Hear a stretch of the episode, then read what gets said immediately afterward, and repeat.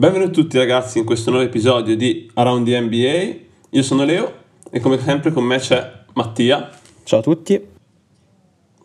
Anche questa volta Emil non è potuto venire, ma noi avevamo in mente un format che adesso vi spiegherò, ovvero la Trade Value List. Per chi non lo sapesse è una sorta di ranking che va a classificare i giocatori non tanto in base al loro valore tecnico, per carità è un fattore che è importante, ma non è l'unico, quanto a eh, il loro valore sul mercato potenziale ovviamente, chiaramente molti di questi non verranno mai scambiati, però è un gioco che è abbastanza divertente. Siccome siamo in clima di deadline, ci stiamo approcciando alla fine del mercato NBA e sono arrivati i primi botti, mi sembrava giusto invitare come ospite la persona che mi ha introdotto a, questo formato sulle allora pagine del Buzzer Beater blog, adesso scrittore per l'ultimo uomo e anche fondatore di Chartside, lo potete sentire su Boldon Live ovviamente, Nicola Ciuppani. Ciao, buonasera a tutti, eh, grazie per, per, l'invito ovviamente, spero di non averti introdotto anche a Bill Simmons, nel caso mi dispiace. No, no, mi hai introdotto ovviamente anche a Bill Simmons. Allora mi dispiace, scusa. Che per carità, era anche un giornalista serio, poi ha un attimo preso il viale del tramonto. No, ma è, il Bill Simmons ai primi tempi era molto molto divertente da leggere, era veramente in gamma talentuoso. Da quando fa invece del giornalista, dello scrittore, fa il recruiter, diciamo, eh, le sue opinioni sono un pochino meno interessanti, però il suo lavoro resta comunque secondo me molto valido. Quindi. Sì, sì, cioè tu devi andare a pescare nei suoi podcast, nei suoi articoli delle piccole perle che lui lascia lì e scartare il 99%. No, ecco, della... quello non lo farei, sinceramente, però diciamo, come recruiter secondo me è molto valido, cioè messo insieme sia Grantland che The Ringer. Vabbè, Grantland clamoroso, sì, sì. L'ultima cosa che ha sparato è la trade fantomatica per LeBron a Miami. Quindi a Bill Simmons dedichiamo a fine puntata poi l'episodio, cioè la parte di bollito della settimana anche a lui. Ah, Lasciamo. assolutamente, assolutamente. Settimana. Ormai no, ormai. esatto. Avendo qui Nicolò, io vi ho detto a grandi linee come funzionerà l'episodio, ma lascio a lui un attimo di cronistoria di che cosa sia la trade value list. Allora, la trade value è un valore assolutamente eh, fantasioso, personale e quanto se ne può mettere, che nasce appunto da un'idea di Bill Simmons in cui classificava i giocatori NBA per trade value, ovvero qual è il loro valore in sede di mercato eh, con alcune premesse. Quindi, eh, se un giocatore è più forte dell'altro, la sua trade value è maggiore. Eh, se un giocatore è più giovane dell'altro, la trade value maggiore perché preferirei avere una point guard di 22 anni rispetto a una di 36 per motivi di ho una franchigia per più anni mi serve un, giocatore che possa stare più anni. Eh, quanto guadagna? se guadagna meno verosimilmente può essere che ha un valore di mercato più alto perché mi permette di avere un cap più libero per firmare altri giocatori fare trade maggiori e roba del genere non pagare tasse eccetera. E qual è la sua scadenza di contratto? Perché avere mh, un gioca- Siakam che scade a fine anno o avere un giocatore appena rinnovato che scade nel 2028 eh, cambia ovviamente in termini di, di valore no? ah, otterrei meno in di mercato e roba del genere eh, quindi si mettono in ordine questi giocatori. Di base la regola dovrebbe essere che per un giocatore di trade value più alto nessuno scambierebbe mai alla pari per un giocatore di trade value inferiore. Mentre viceversa un giocatore con la trade value bassa lo scambieresti sempre alla pari per un giocatore che sta sopra. Ovviamente è una classifica personale, ovviamente ci sono in ballo preferenze, varie determinate cose, c'è anche il fattore, se vogliamo, di eh, misticità della cosa, perché eh, Lebron ha 39 anni, è in scadenza breve, eppure chi è che si sente di dire che lo scambierebbe alla pari per qualcuno, per un altro giocatore qualsiasi? Quindi è un, un po' tutto da pesare, un po' tutto indefinito, però è un esercizio divertente secondo me. Sì, e siccome l'hai nominato, io devo raccontare l'aneddoto del, della prima trade value list che ho letto tua. Eh, quella fatta diciamo a gennaio della stagione 2013-14 Porca miseria. Eh, non, non veramente del... ricordo di eh, un singolo nome che abbia messo che memoria eh, eh, no dovrebbe, essere abbastanza facile da ricordare. Questo è necroposting veramente assol- recuperabile solo tramite web archive ovviamente. Ci ho messo un po' anche andare a ricercarlo. Ovviamente i primi due dell'epoca erano Kevin Durant e LeBron James, uno in procinto di vincere il primo MVP, l'altro, vabbè, miglior giocatore della Lega e ampiamente, diciamo, avviato verso il viale del, del GOAT o giù di lì. Tu proprio avevi messo al primo posto LeBron James dicendo schivo pomodori e boh, frutti che mi stanno tirando al pubblico perché nessun general manager della Lega scambierebbe mai un giocatore che potrebbe essere il GOAT nonostante KD sia inumano, li avevi messi in un tier a parte, diciamo tier omega. Eh, più, più, o meno ci ho indovinato, dai. Sì, no, dicendo proprio se le due squadre si trovassero nella situazione, quella che eviterebbe sarebbe Miami. È un po' la regola che hai spiegato, cioè Sì, sì, non scambieresti mai quello sopra per quello sotto, più o meno. Sì, le regole diciamo. In in linea di massima è quello, se non, non seguite tutto il resto, questa qui dovrebbe di base fare questa roba. Esatto, quindi più o meno i criteri ve li ha spiegati, ovviamente lo status all'interno della squadra e della franchigia ha un suo peso, quindi se una squadra ha già un giocatore molto simile può essere che il valore si abbassi, le mistiche, quelle di Curry, quelle di LeBron, quelle di Durant hanno il loro, hanno il loro valore perché sono giocatori sostanzialmente quasi inscambiabili o decidono loro dove andare e via dicendo. Abbiamo, eravamo partiti da 20 a testa, eh, poi però Amy si è tirato fuori anche stavolta all'ultimo, quindi abbiamo deciso di allungare a 25 per la vostra gioia, vedremo quanto verrà lungo questo podcast. E ci sono, prima di iniziare, delle honorable mentions, ovvero giocatori che sono stati da qualcuno inseriti e da altri no. Partirei subito a questo punto da quelli inseriti da Nick e che nessun altro ha messo, ovvero Damian Lillard, bene. Jaden Brown e Tyrese Maxi. Ma va? Maxi non l'ha messo nessuno di voi? E adesso voglio la spiegazione di Mattia sul perché non ha inserito Maxi e la tua sul perché l'ha inserito invece. Anche alto, fra l'altro. Parto io, Ah, sì? parto io su Maxi. Eh, io di Maxi forse una, una considerazione qui in questo arrivando più sul basso sono andato a considerare più ragioni forse anche di campo però una considerazione probabilmente più bassa ancora del consensus. Eh, Emil mi ha ripreso più volte perché io feci la domanda in un podcast ma secondo voi Maxi ai playoff faticherà? E da lì allora mi ha distrutto perché dice che io faccio domande retoriche di cui so già la risposta.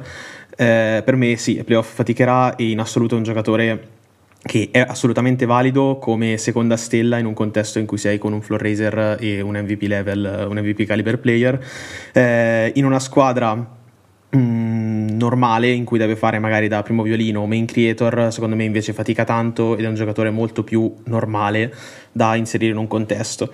Di conseguenza, per quanto anche sia giovanissimo per l'amor di Dio e cioè ancora i numeri, i numeri contrattuali non siano alle stelle, per me non è un, un giocatore con un trade value altissimo. E, ne- Philadelphia lo può anche valutare magari leggermente più alto del consensus, magari andiamo a fare un ragionamento più interno alla franchigia, eh, però secondo me non trovi molte squadre che ad esempio faccio un, un nome che ho a bottom list, tipo un Jamal Murray, secondo me ha un valore molto più ampio inserito all'interno di, di un contesto di squadra, ecco, rispetto a Maxi mi dà molte più cose su forse tutte e due le metacampo anche. Eh, allora, eh, andiamo con ordine. 23 anni, dovrebbe essere tipo il quinto o il sesto più giovane della mia lista in assoluto. Eh, ha già esperienza playoff, peraltro, non è nemmeno negativa. I playoff dell'anno scorso non sono stati brutti. Eh, leader in NBA per plus minus quest'anno. Eh, peraltro, già l'anno scorso era il secondo miglior giocatore di Philadelphia, che aveva fatto un bel leap. Quest'anno io sinceramente la sua produzione è comparabile a quella di Embiid, ovviamente poi Embiid capitolo a parte perché MVP, altro peso, sposta in difesa sicuramente più di quello che sposta Maxey, però a livello di produzione offensiva è primissimi, già, eh, già siamo nell'elite NBA e eh, per un giocatore di 23 anni è poco da dire. Restricted free agent, quindi avrai tutto quest'anno più minimo, si parla di altri 4 anni sotto contratto, al momento guadagna 2 milioni, è quello che guadagna meno di tutti ne- nella lista dei trade che ho messo io. Quindi, mh, ad esempio, un altro che io ho messo sotto, però poco, poco da dire, è Damian Lillard perché eh, guadagna 49 milioni di media meno all'anno, eh, ha un contratto che scadrà molto più avanti perché essendo restricted e ha 10 anni meno, 10 anni secchi meno. Eh, avete dubbi sui playoff eh, di Maxi? Può essere, ma eh, ha 23 anni, quindi ha tipo il prime probabilmente sarà tra 5 anni, quindi forse alla fine del prossimo contratto. E già ora è un giocatore che ha un rendimento molto molto elevato.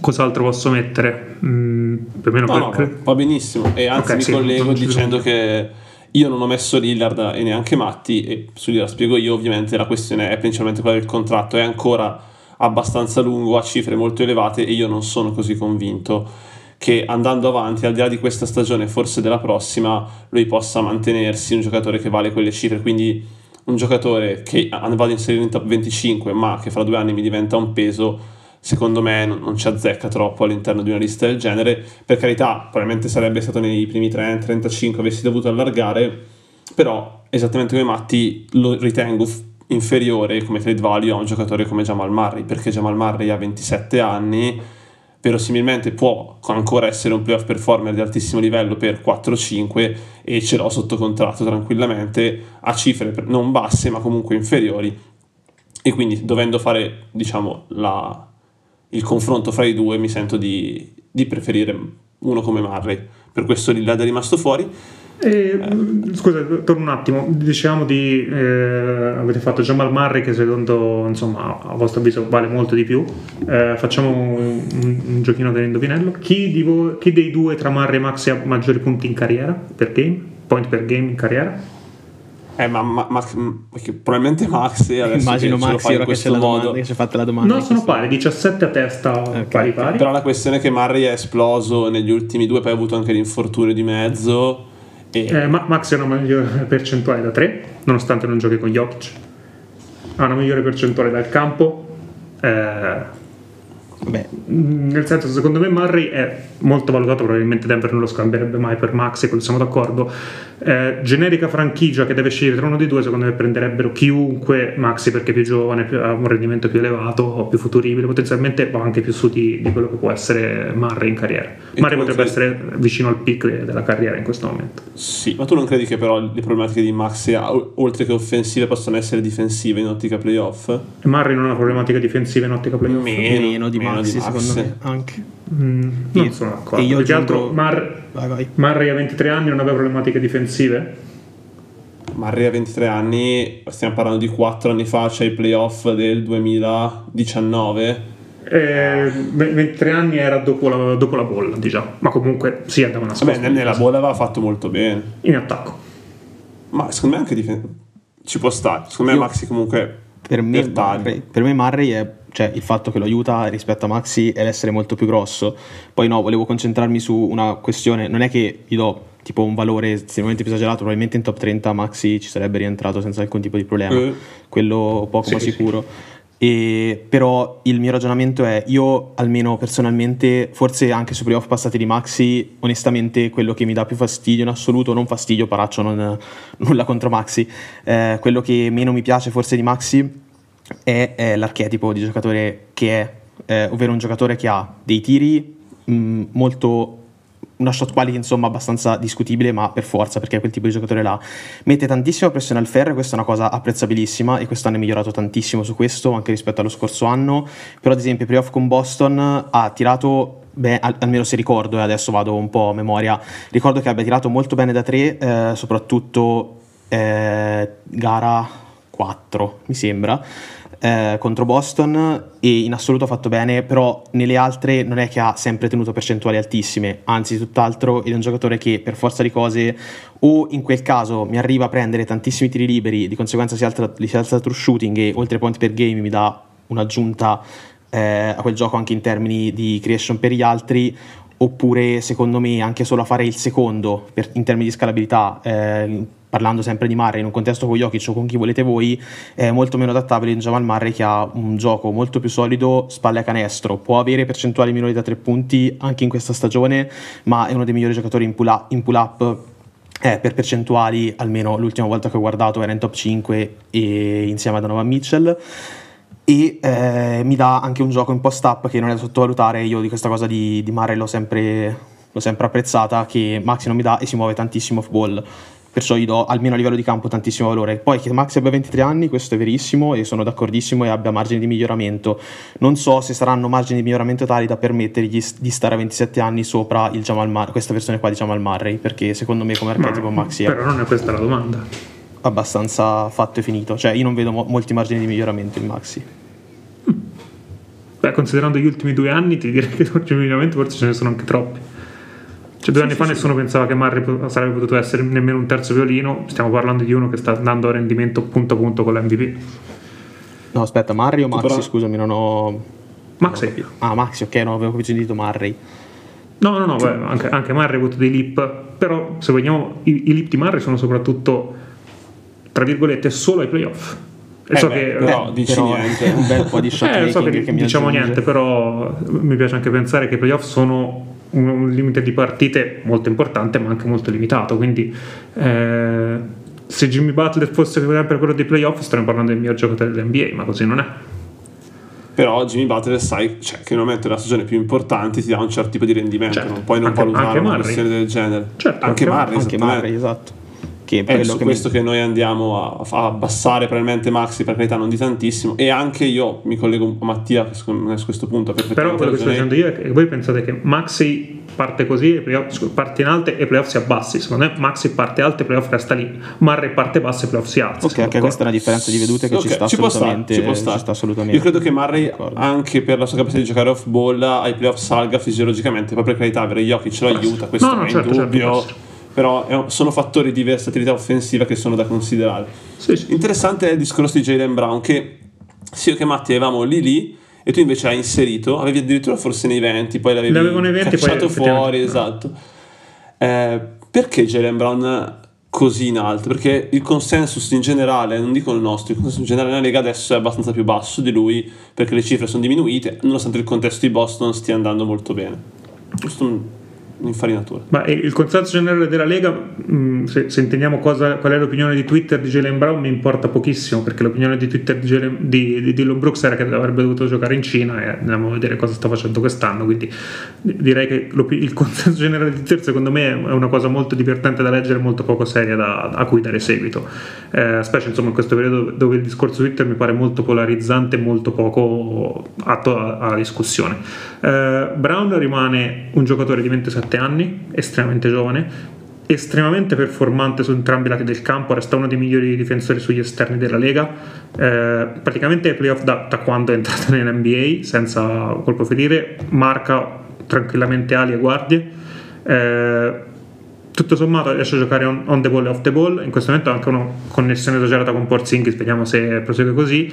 Eh, io però sarei sinceramente curioso di sentire qualcuno che mi critica attivamente Jalen Brown senza che dica la- le, le parole mano sinistra perché mi sembra che è un pochino il discorso che è amplificato è quasi mematica come cosa eccetera eccetera. Io non credo che Boston cambierebbe Brown per un sacco di giocatori anche se hanno, sono di maggior talento, quello che volete voi dal punto di vista offensivo, perché gli rende talmente tanto bene sui lati del campo, proprio come tu, i player che è molto valido. Dei tuoi player alla Brown, se volete anche quelli migliori, sono tutti molto più vecchi, con tutti un contratto molto più breve.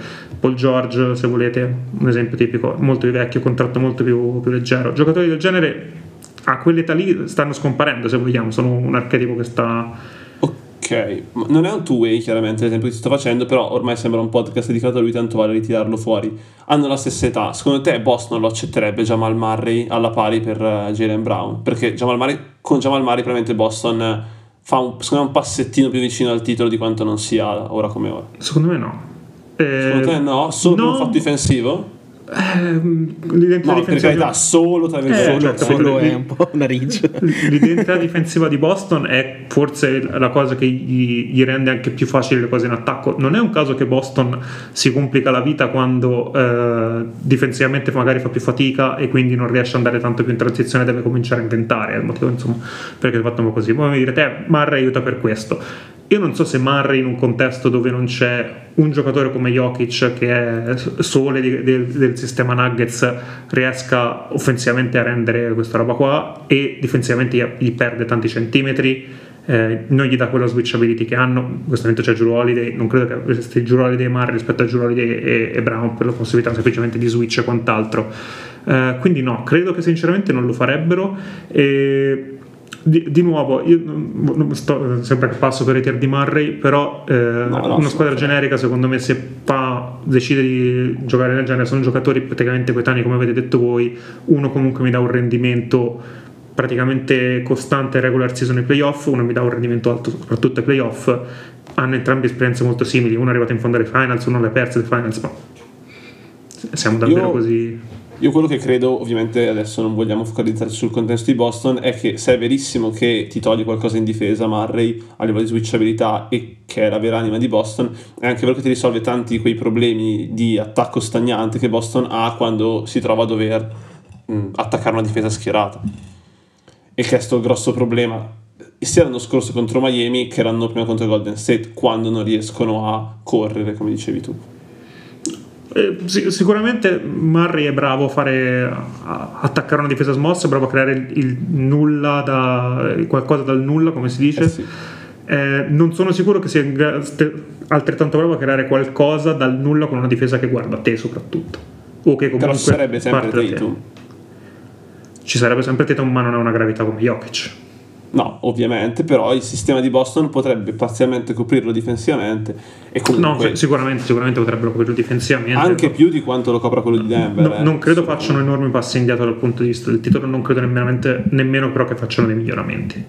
Ok, questo era interessante, il Jalen Brown. Peraltro, non vorrei sbagliarmi, però mi sembra che Murray scada molto prima di, di Brown esatto. rinnovato. Scade, Murray scade è a restricted free agent nel 2025, ne prende 33, 35 e poi è restricted free agent Brown è rinnovato. Esattamente. Brown è rinnovato sia al massimo, appena rinnovato. Infatti io avevo, avevo, una domanda da, da fare principalmente a, a voi eh, su Brown. Eh, io sono stato indecisissimo se metterlo nella top 20 proprio, addirittura, poi sono finito per tirarlo fuori anche dalla top 25 25 eh, perché anch'io onestamente in realtà apprezzo moltissimo il rendimento di Brown e ha una qualità per i playoff molto importante che è quella di shotmaker eh, che è abbastanza sottovalutata nel suo aspetto oltre a quella di essere un two-way buono magari mh, mm, che è diventato quasi dopo l'ultima serie dopo l'ultima serie playoff sottovalutato on ball probabilmente e sopravvalutato un po' off ball eh, cioè che ci ha fatto vedere un po' questa versione qua. Mh, volevo chiedervi proprio per l'estensione contrattuale che per l'amor di Dio soprattutto anche con adesso il nuovo CB NBA avere dei contratti lunghi con giocatori che mi garantiscono un rendimento stabile è importantissimo. Eh, in questo caso un po' va a penalizzare Brown proprio per il fatto che ai playoff è stato a volte incostante eh, come nella serie con Miami, se vogliamo dirne una, eh, per il fatto che magari alcune squadre possono dire mm, non so se voglio scambiare per un giocatore che eh, in ambito playoff e io reputo in alcuni, in alcuni, momenti aver bisogno di un creator importante palla in mano accanto e che quindi devo inserire in un sistema complesso.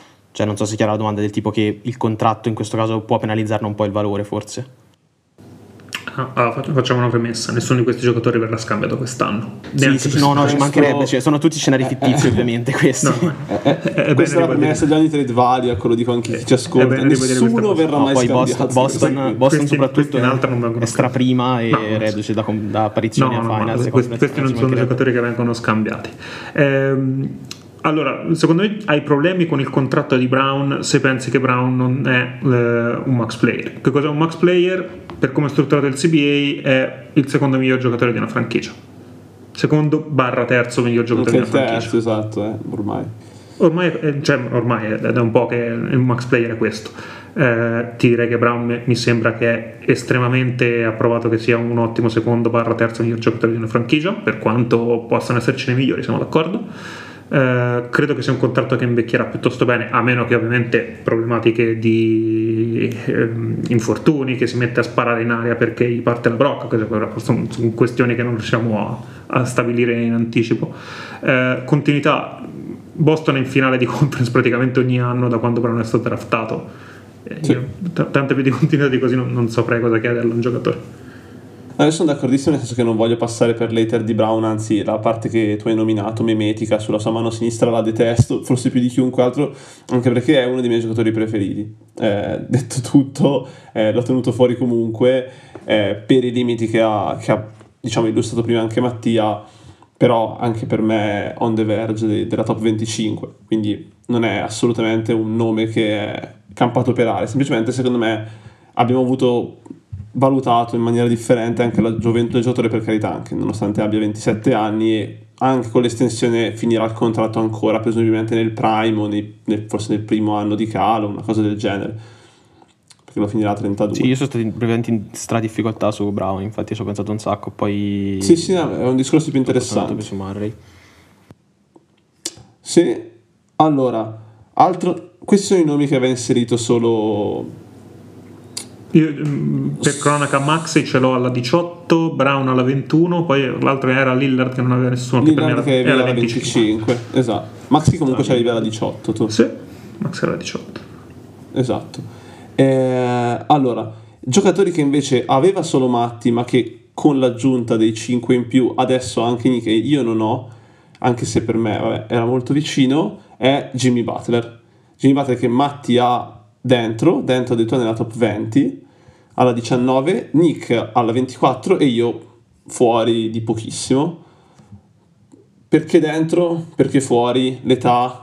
il contesto, come dice Armanichi, il fatto che performi solo in situazioni playoff, perché te l'ha fatto mettere 24esimo, perché te l'ha fatto mettere 19esimo, lo chiedo a voi. Vai, faccio partire l'ospite che diamo la precedenza. Ah, eh, 34 anni, scadenza nel 25. Basta. Perfetto, esatto, mie ragioni. Perfetto, assolutamente. Eh, io invece ho dato anche qui molto, probabilmente anche rispetto a, mm, come stesso discorso per Maxi, io do un peso molto più grande ai playoff, probabilmente essendo arrivati a, a questo punto qua, eh, cioè qua, dal fondo soprattutto, prima di pensare ad altre questioni in altro, eh, altre questioni contrattuali, anche per quelli che ho usato, per i giocatori che ho messo più in alto. Eh, nel caso di Butler ho fatto il ragionamento per cui Miami eh, si rende conto di avere proprio questa finestra ristretta competitiva di questi due anni. Io credo che Miami non, non andrebbe a scambiare Butler, probabilmente nemmeno per giocatori di altissimo livello più giovani, soprattutto dopo la recente serie playoff e dopo gli ultimi anni e nonostante il contratto sia scadenza, cioè sia quasi in scadenza, scade l'anno successivo, eh, penso che Butler, noi l'abbiamo messo per esempio, cito la top 25 tra i top... Eh, 10 almeno della Lega, 10, sì. esatto, sia un giocatore da, da, inserire nella top 20 per valori di mercato attribuiti dalla franchigia. Personalmente anch'io magari preferirei avere, se ragiono eh, da, da, esterno, preferirei avere un eh, Maxi, anche addirittura, però penso che gli venga attribuito un valore, dopo, soprattutto dopo l'ultima serie playoff, di molto esagerato ecco, da Miami. No, no, cioè Miami non lo scambierà mai. Esatto. Però io... siamo, siamo, nello scenario distopico in cui magari uno dice a Miami, ma se ti offrissi un giocatore 10 anni più giovane con 5 anni più di contratto... Eh... Eh, penso, di no, sotto, penso, di quelli sotto, forse non accetterebbero. Quelli sopra, probabilmente. Quelli come su sopra. Sì, sì, certo, certo. Que- quelli sopra è per regola. È esatto. No, io in realtà non l'ho messo per quello che ha detto Nick, cioè 34 anni non so quanto possa andare avanti per formare così anche ai playoff, io credo che questa sia, sia, l'ultima per lui più o meno di run a questo livello e in più mi scade.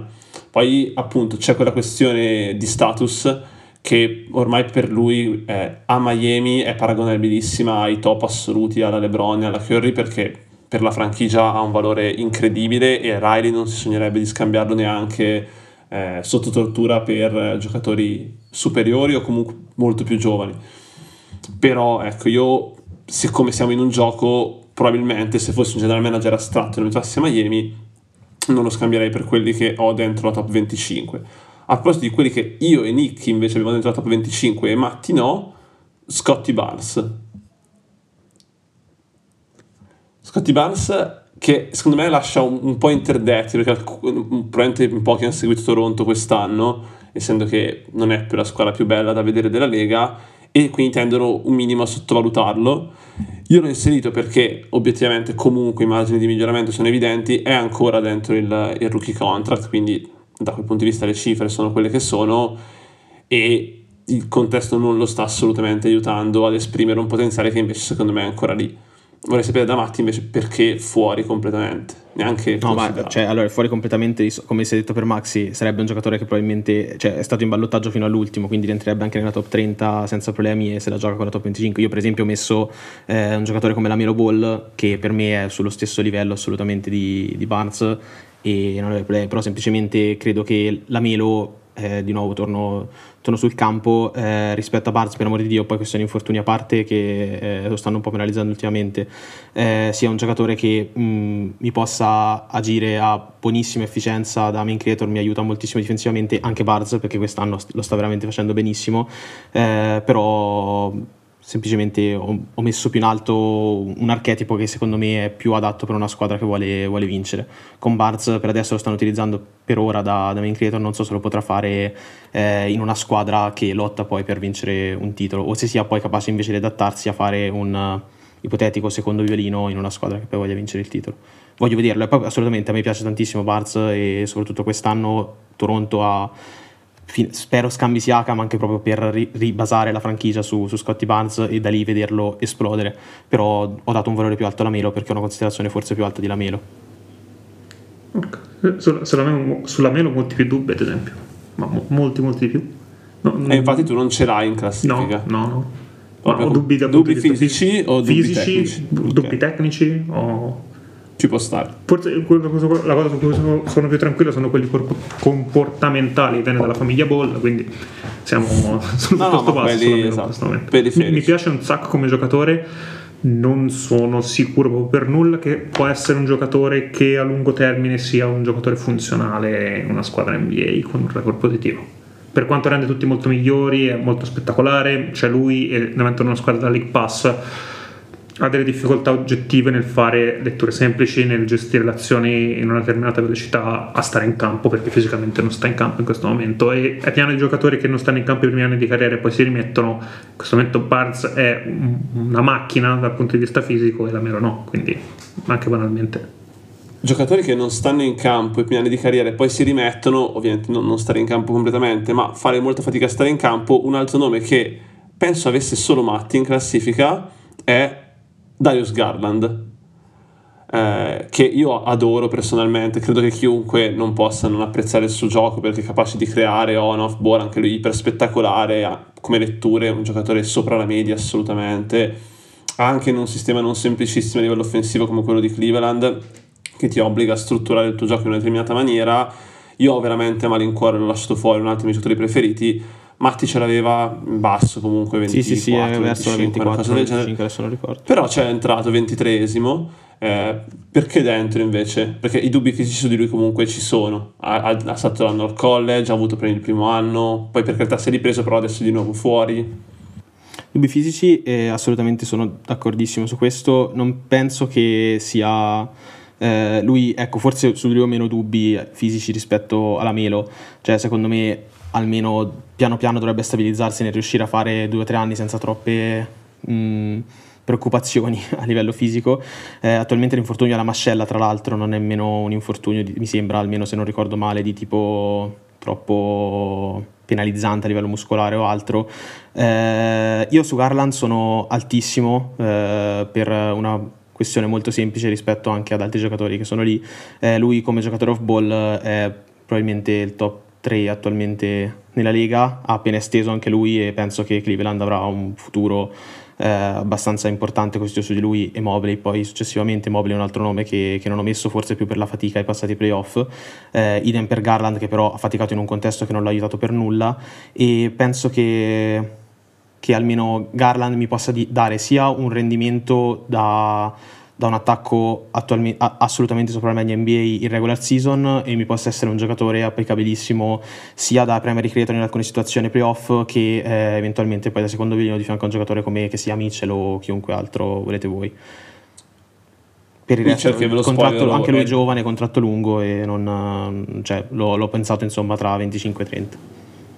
Guarda, io ero. Il mio ultimo dubbio era Lillard o Garland per la 25. Eh, la cosa che mi ha fatto convincere su Lillard è che se in questo momento le due franchigie dovessero dire nella telefonata della notte ti nascosto, ce li scambiamo, secondo me sarebbe Milwaukee a dire di no, perché Cleveland in questo momento ha problematiche di alzare il ceiling della squadra e Lillard potrebbe potenzialmente essere un giocatore che li porta a vincere una o due serie playoff. Milwaukee con Garland non credo che avrebbe maggiori possibilità di vincere il titolo, quindi semplicemente per scambio diretto forse sarebbe Lillard avere un valore superiore tra i due. Quindi io, io ho preferito Lillard. Buona motivazione, Buon ci sta. Questo, sì. Io, tu hai nominato Mobley, che è uno dei giocatori che io avevo addirittura in top 20 all'inizio quando l'ho buttata giù propriamente leggera, poi addirittura è finito fuori dalla top 25 per le difficoltà che ha avuto ai playoff, ma mi sono stupito invece di un'altra assenza in entrambe le vostre liste, poi chiudiamo le honorable mentions, ovvero Jaren Jackson Jr., che per carità può avere tutti i limiti del mondo, però ha un contratto buonissimo, perché adesso guadagna 27 milioni e va a scendere 25-23 per i prossimi due, scade nel 2026 va tranquillamente in free agency, quindi comunque ce l'hai assicurato per un tot, è un defensive player of the year caliber e questo è sotto gli occhi di tutti. Per, ai, ai playoff può avere il suo impatto anche nell'alta metà campo, comunque ovviamente non da primo o secondo offensivo, ma da primo difensivo e terzo offensivo magari sì. Mi sono veramente stupito di non averlo visto in nessuna delle due, anche per la questione contrattuale. Per me era un no-brainer, io ce l'ho anche abbastanza alto Secondo Quasi me dove Nika Maxi. Credo. Secondo me è il terzo giocatore di Memphis per trade value. Dopo Bane e Morant. Morant Però tu, tu credi che cioè, essere il miglior giocatore difensivo di una squadra da playoff, diciamo buoni playoff, e il terzo offensivo, io, il primo difensivo non è importante. Non è il miglior giocatore difensivo della squadra. Di Memphis no. Ah, questo è interessante. Eh, Sarebbe? sarebbe- secondo me sarebbe Steven Adams. Steven Eh, Adams. Anche io- in contesto playoff? Sì, sì, sì, sì, sì, sì, e non è un caso che quando Steven Adams deve sedere ai playoff perché eh, lo paghi per certe dinamiche, eh, la- il rendimento difensivo di Memphis cala tantissimo. Memphis di quest'anno è la prova lampante che eh, Jaren Jackson Jr.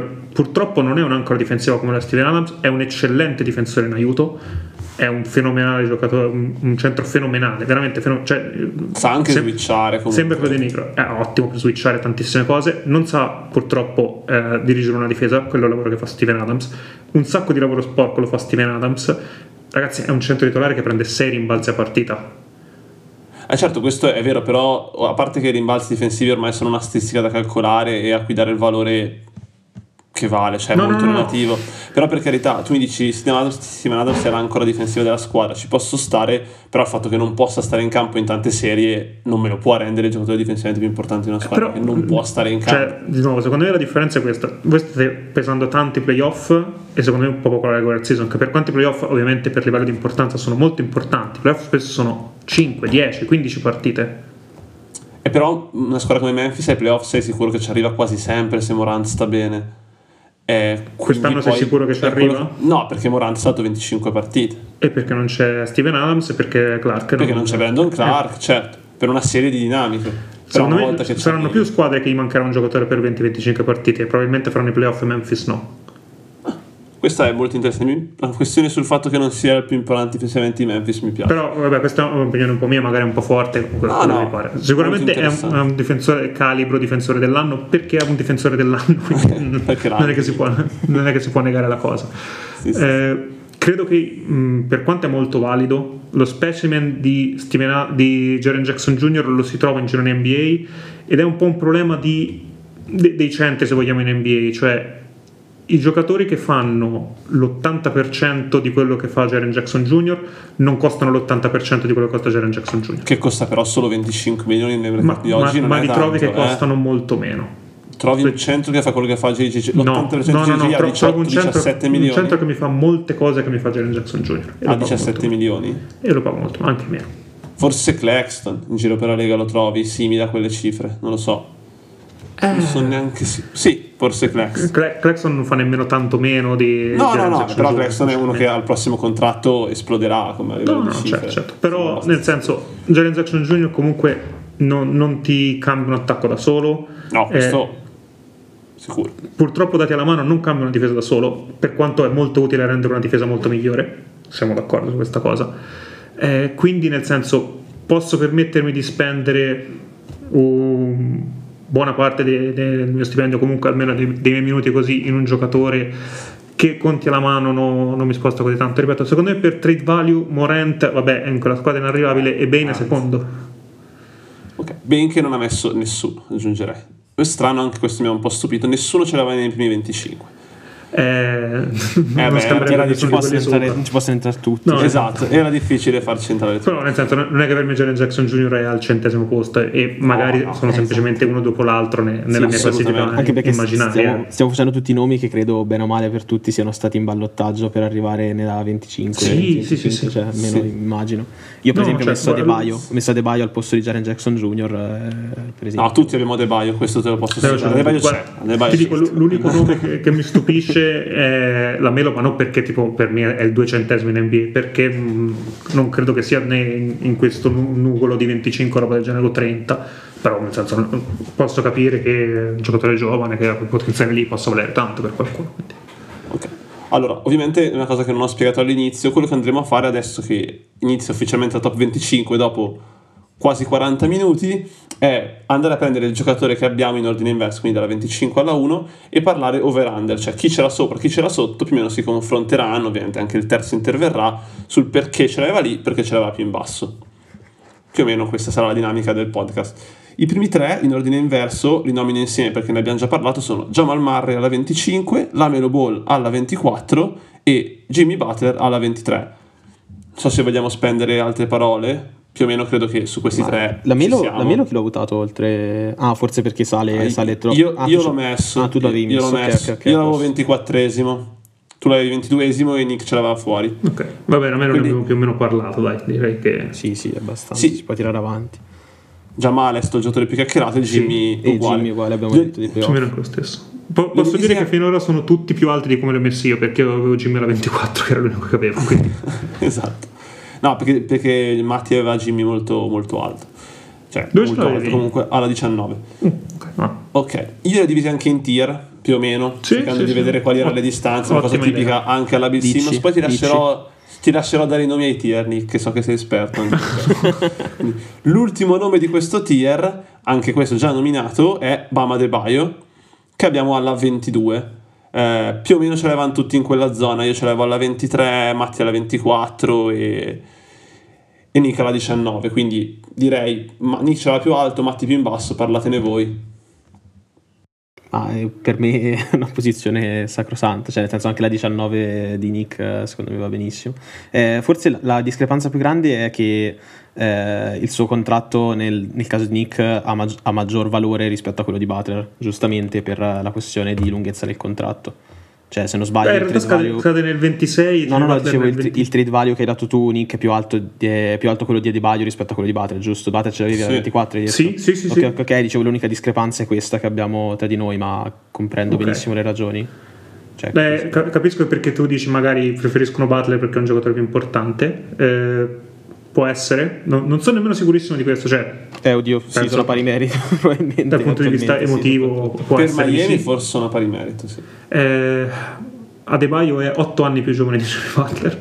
Eh sì. possiamo metterla così. Eh, vabbè, scade un anno dopo, quindi in realtà sono molto simili. Eh, miglior difensore in NBA dalla posi- nella propria posizione, secondo me, e forse miglior difensore in NBA, punto. Sono Miglior difensore in NBA in assoluto? Secondo me in assoluto. Discutere perché tu ne hai messo uno più avanti di, di Bam e vorrei capire allora se lo consideri più forte offensivamente a quel punto, ma ne parliamo perché è molto più avanti. Io chiudo, chiudo al volo su Butler dicendo che secondo me almeno a livello di status eh, viene considerato ben- tantissimo da, da Miami. Ecco. Cioè io ho ragionato in termini No, di status no, con no. Butler, poi dopo per il resto sono d'accordissimo che il, il contratto di Adebayo- cioè il, il valore di Adebayo anche in termini No, di no, giocatore sia assolutamente... Può essere, cioè, non, non leggo negli elementi di Miami, ma non, non sarei stupito se ritenessero Jimmy molto importante di Adebayo o viceversa, perché non- mi, è, mi è abbastanza indecifrabile la cosa. Sicuramente il Eh. difensore più versatile dell'NBA, questo sì. Sì, sì, Più sì, versatile, sì, sì, che ti fa un po' secondo me il migliore punto, secondo me è veramente sottovalutato Ah, quanto è forte migliore- Adebayo in difesa. Migliore non è una, Ci cioè, non è una brutta riccia. cioè, non Io una- metterei top 3, ma ci sta, sì, siamo lì. Eh, credo veramente sia un giocatore in grado di prendersi single coverage eh, Giannis, eh, Tatum, eh, LeBron. Luka, eh, LeBron, chi, chi volete.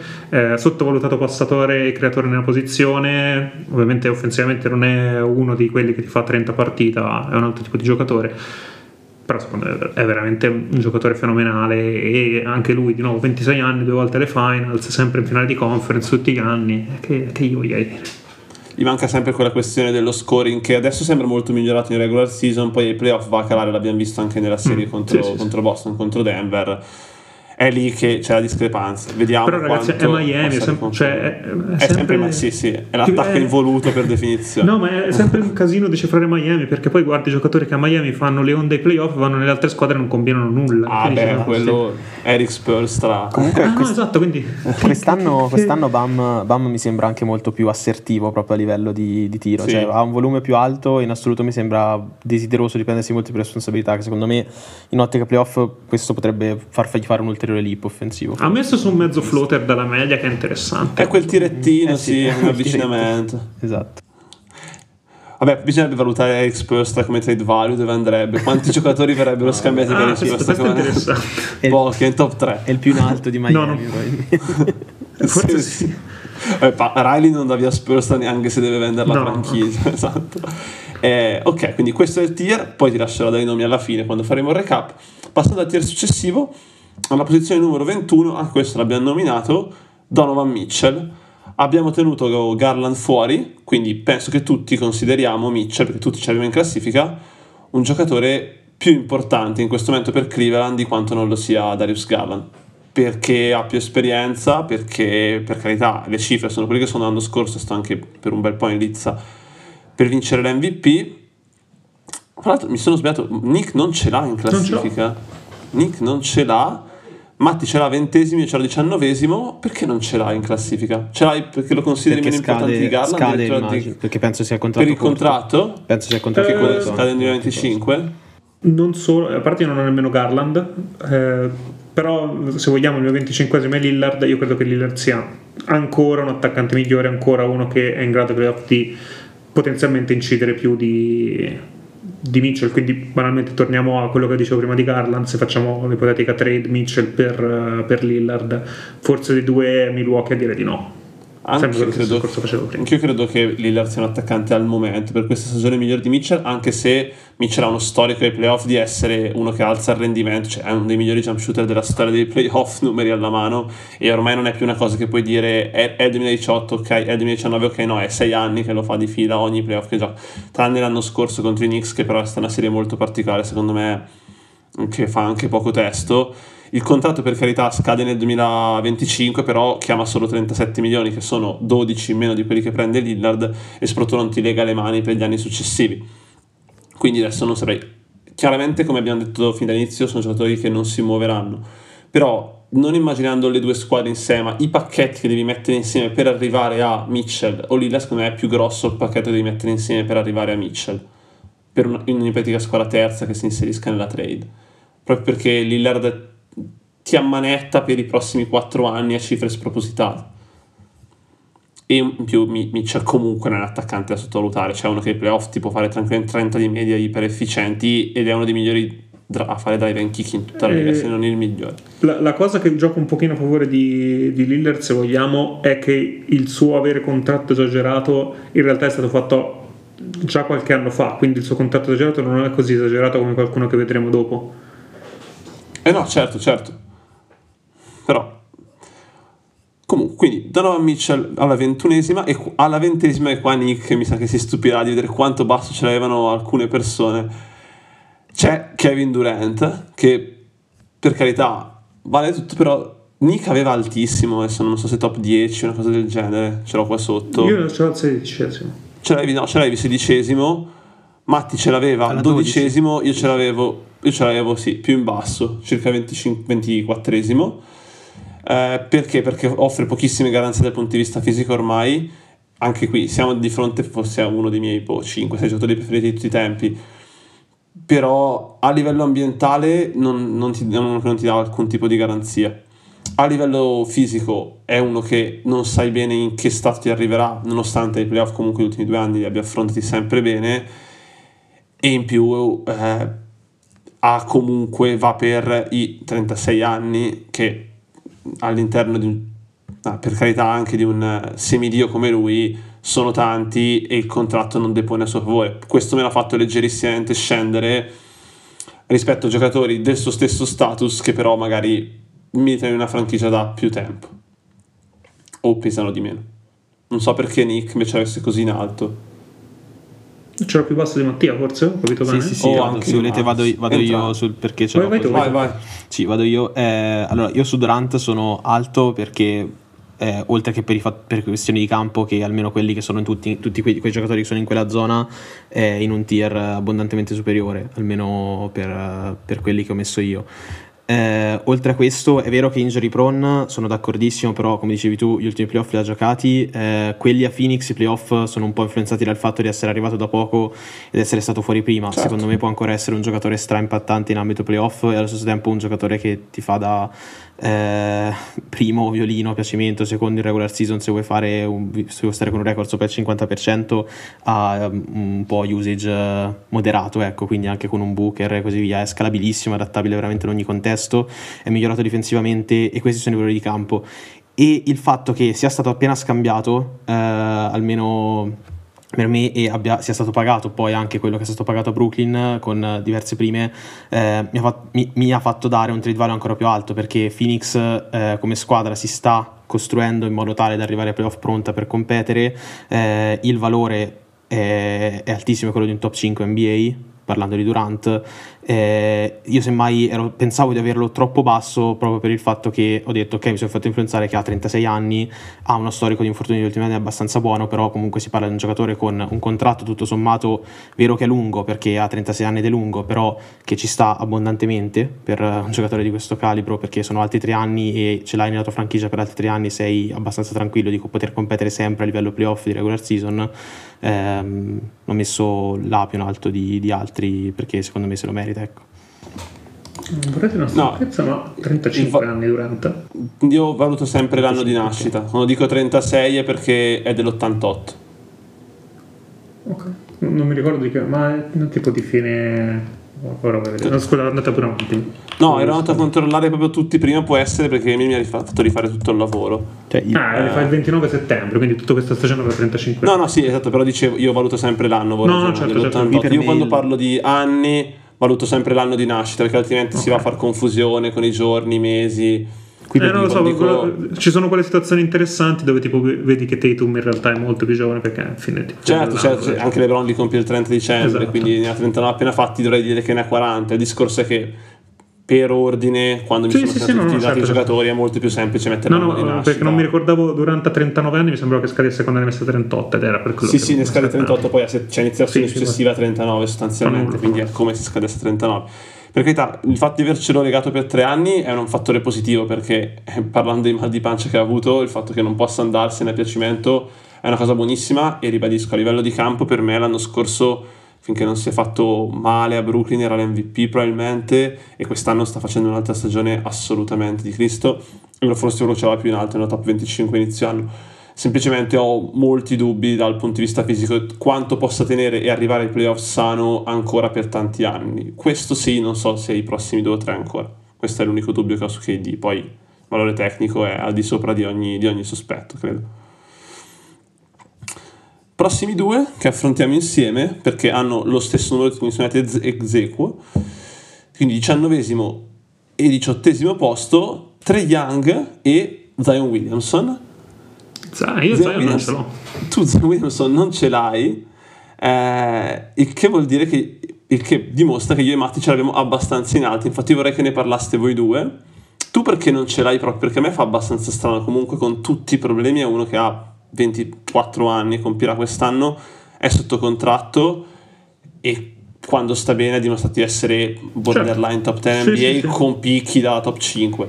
Ah, diciamo che questo Poi. è il primo anno in cui sta bene e non è un top 10 NBA, quindi già è una cosa interessante e particolare. Eh, gli anni scorsi quando è stato bene, è stato, bisogna vedere. Veramente spostava, esatto. senza dubbio. Eh, vorrei vedergli finire una stagione NBA. Eh, questo è sì. Per, perché in questo momento non è che parliamo di un giocatore che salta ogni anno 20 partite, stiamo parlando di un giocatore che ne gioca 20 ogni anno e poi si rompe. Quindi io non so effettivamente se è un giocatore, ora è un po' esagerato dire se è un giocatore NBA, però che tipo di carriera può avere uno che gioca 30 partite l'anno. Se quest'anno poi ne gioca 80 e da qui quest'anno comincia a giocare un po' di più, ovviamente è tutta un'altra paio di maniche, però al momento non ce l'abbiamo questa certezza. Seconda cosa, eh, per quanto infondati ci sono stati rumor di New Orleans valuta di scambiare Zion Williams in estate, infondati o meno. Eh, il rendimento di Zion Williams è stato contestato dopo eh, il, l'in-season tournament e ci sono dubbi riguardo sul suo commitment fisico, la sua stazza e quant'altro. Quindi, nel senso, un giocatore che la sua squadra potrebbe, o comunque non è fuori dal mondo, pensare di scambiarlo, non capisco perché potrei dare via trade value di gente che abbiamo citato finora, nessuna franchigia scambierebbe. Allora, io mi inserisco poi lascio parlare Matti, non credo che veramente New Orleans abbia valutato di scambiare Zion. Cioè, come hai detto tu, sono rumori infondati. No, no. Possono uscire, cioè, sono usciti anche i rumori che i Lakers valutassero di scambiare LeBron James, non penso ci abbiano mai neanche lontanamente pensato. Se andiamo a vedere sui rumori esce un po' di tutto. Per me è impossibile e, e ribadisco. Per, però nessuno ha mai negato il commitment di LeBron James o di poi Ass- chiunque no, altro nella lista. Nessuno ha detto dovrebbe impegnarsi più per stare in NBA uh, o chiunque altro nella mm, lista. Sì, forse di uno o due sì, però comunque sicuramente non quanto Zion. Eh, però Matti, prego, tu, anche tu comunque ce l'hai abbastanza, più o meno nella stessa posizione, 15-16. Sì, sì, sì, no, io eh, onestamente ho fatto caso anche al contratto che ha firmato e mi sembra cioè, che ha tutta la questione del, um, dei criteri che deve rispettare per poter guadagnare anno per anno. Esatto. Eh, cioè, mi sembra un contratto super safe, onestamente. Cioè, voglio dire, hai enorme. Com- il, il, giocatore mi sembra attualmente. Eh, è vero, quella cosa, la cosa che ha detto Nick è assolutamente verissima. Che è il primo anno in cui eh, sta riuscendo a giocare, ma non da, non da top 10 NBA, eh, perché attualmente sta faticando per delle passate stagioni. Eh, però onestamente preferisco vederlo in questa maniera qua eh, che, e poi magari vederlo un pochino salire di livello arrivando ai playoff che non, non vederlo assolutamente. Eh, è un giocatore che secondo me nonostante poi quest'anno per ora non abbia messo su chissà che prestazioni sposta tantissimo eh, in ambito sia di regular season che di playoff è giovane, ha un contratto lungo con molte pre... Che di playoff non lo sappiamo. No, eh, no, io ti dico, almeno per me come archetipo di giocatore eh, spost, cioè riesce a mantenere un'alta efficienza anche playoff, però poi mi sbaglio, cioè nel senso è opinione mia questa qui ovviamente. E il contratto ha moltissime precauzioni e onestamente io ho dato questo valore qui eh, rispetto anche ad altri giocatori che ho in quella posizione simile che però sono assolutamente sullo stesso livello rispetto Morant per esempio mi dà molte oddio aspetta Morant adesso non dice Fox mi dà molte più garanzie e mi gioca tutte le partite per l'amor di Dio però almeno nella mia personale opinione eh, Zion Williamson eh, come valore tecnico può essere una, un tier addirittura sopra, un tier intero a quello di Fox, personalmente parlando. D- domanda, il, il contratto che per, a te piace molto è safe per cosa? No, è perché non è, gar- non è, non garantito, è garantito, sostanzialmente dal 2025 se non per un per, numero però, di presenze. Non gar- sì, tu dici bene, non è garantito giustamente il contratto. Eh, no, il, il, punto che sto facendo io è: non stiamo parlando di un giocatore no, che prendi. La franchigia può decidere di garantirlo nonostante lui non no, raggiunga no, i bonus. No, sto, sto, facendo un altro d- discorso. Cioè, non stiamo parlando di un giocatore con l'MLE di 34 anni mm-hmm. dove se non mi rende lo taglio e ne prendo un altro. Qui stiamo parlando del giocatore franchigia. Se il mio giocatore franchigia lo posso tagliare. Sì, meglio che uno che, che mi devo tenere pagarlo alla Ben Simmons, per carità però la cosa è andata male, eh? non è che è andata bene se posso tagliare il mio giocatore franchigia. Se valuto la possibilità di poterlo tagliare, sì, sono d'accordo che gli ultimi anni soprattutto siano andati malissimo per Zion per più questioni. Però ecco, se si è arrivati a firmare quel contratto e c'è con commitment anche da parte certo. del giocatore ad accettare tutte queste clausole, io almeno esatto. tendenzialmente sono abbastanza tranquillo ecco, su questa cosa. A me no, il contratto ma... piace ed è una delle cose che me l'ha fatto spostare abbastanza in alto, oltre al fatto, come ha detto Matti, che io in ambito playoff, ovviamente in valore proiezionale perché sulla, sui fatti non abbiamo nulla, lo valuto altissimo, cioè uno che mette quel tipo di pressione al ferro, capace anche di letture non banali per quanto certe volte le, si perde in un bicchiere d'acqua e potenzialmente difensivamente molto positivo. Difensivamente ora è molto negativo. Eh? Difensivamente ora è molto negativo, ho detto potenzialmente molto positivo, se mai raggiungesse quel livello, però è uno che è sottotenuto per tanti anni e ribadisco ne ha 24 perché potenzialmente anche, attualmente anche Maxi è molto negativo in difesa. Però tu c'hai comunque la 17 e tu Però, dici a 23 anni no no non è, non è, solo quello. È che essere molto negativi come guardia pesa meno è che diverso. essere molto negativi come Chiaro. interno. Però bisogna vedere anche quanto Zion giocherà veramente da interno poi bisogna vedere anche quanto giocherà però. quanto giocherà appunto questo è in dubbio. Comunque Zion e Trey Young.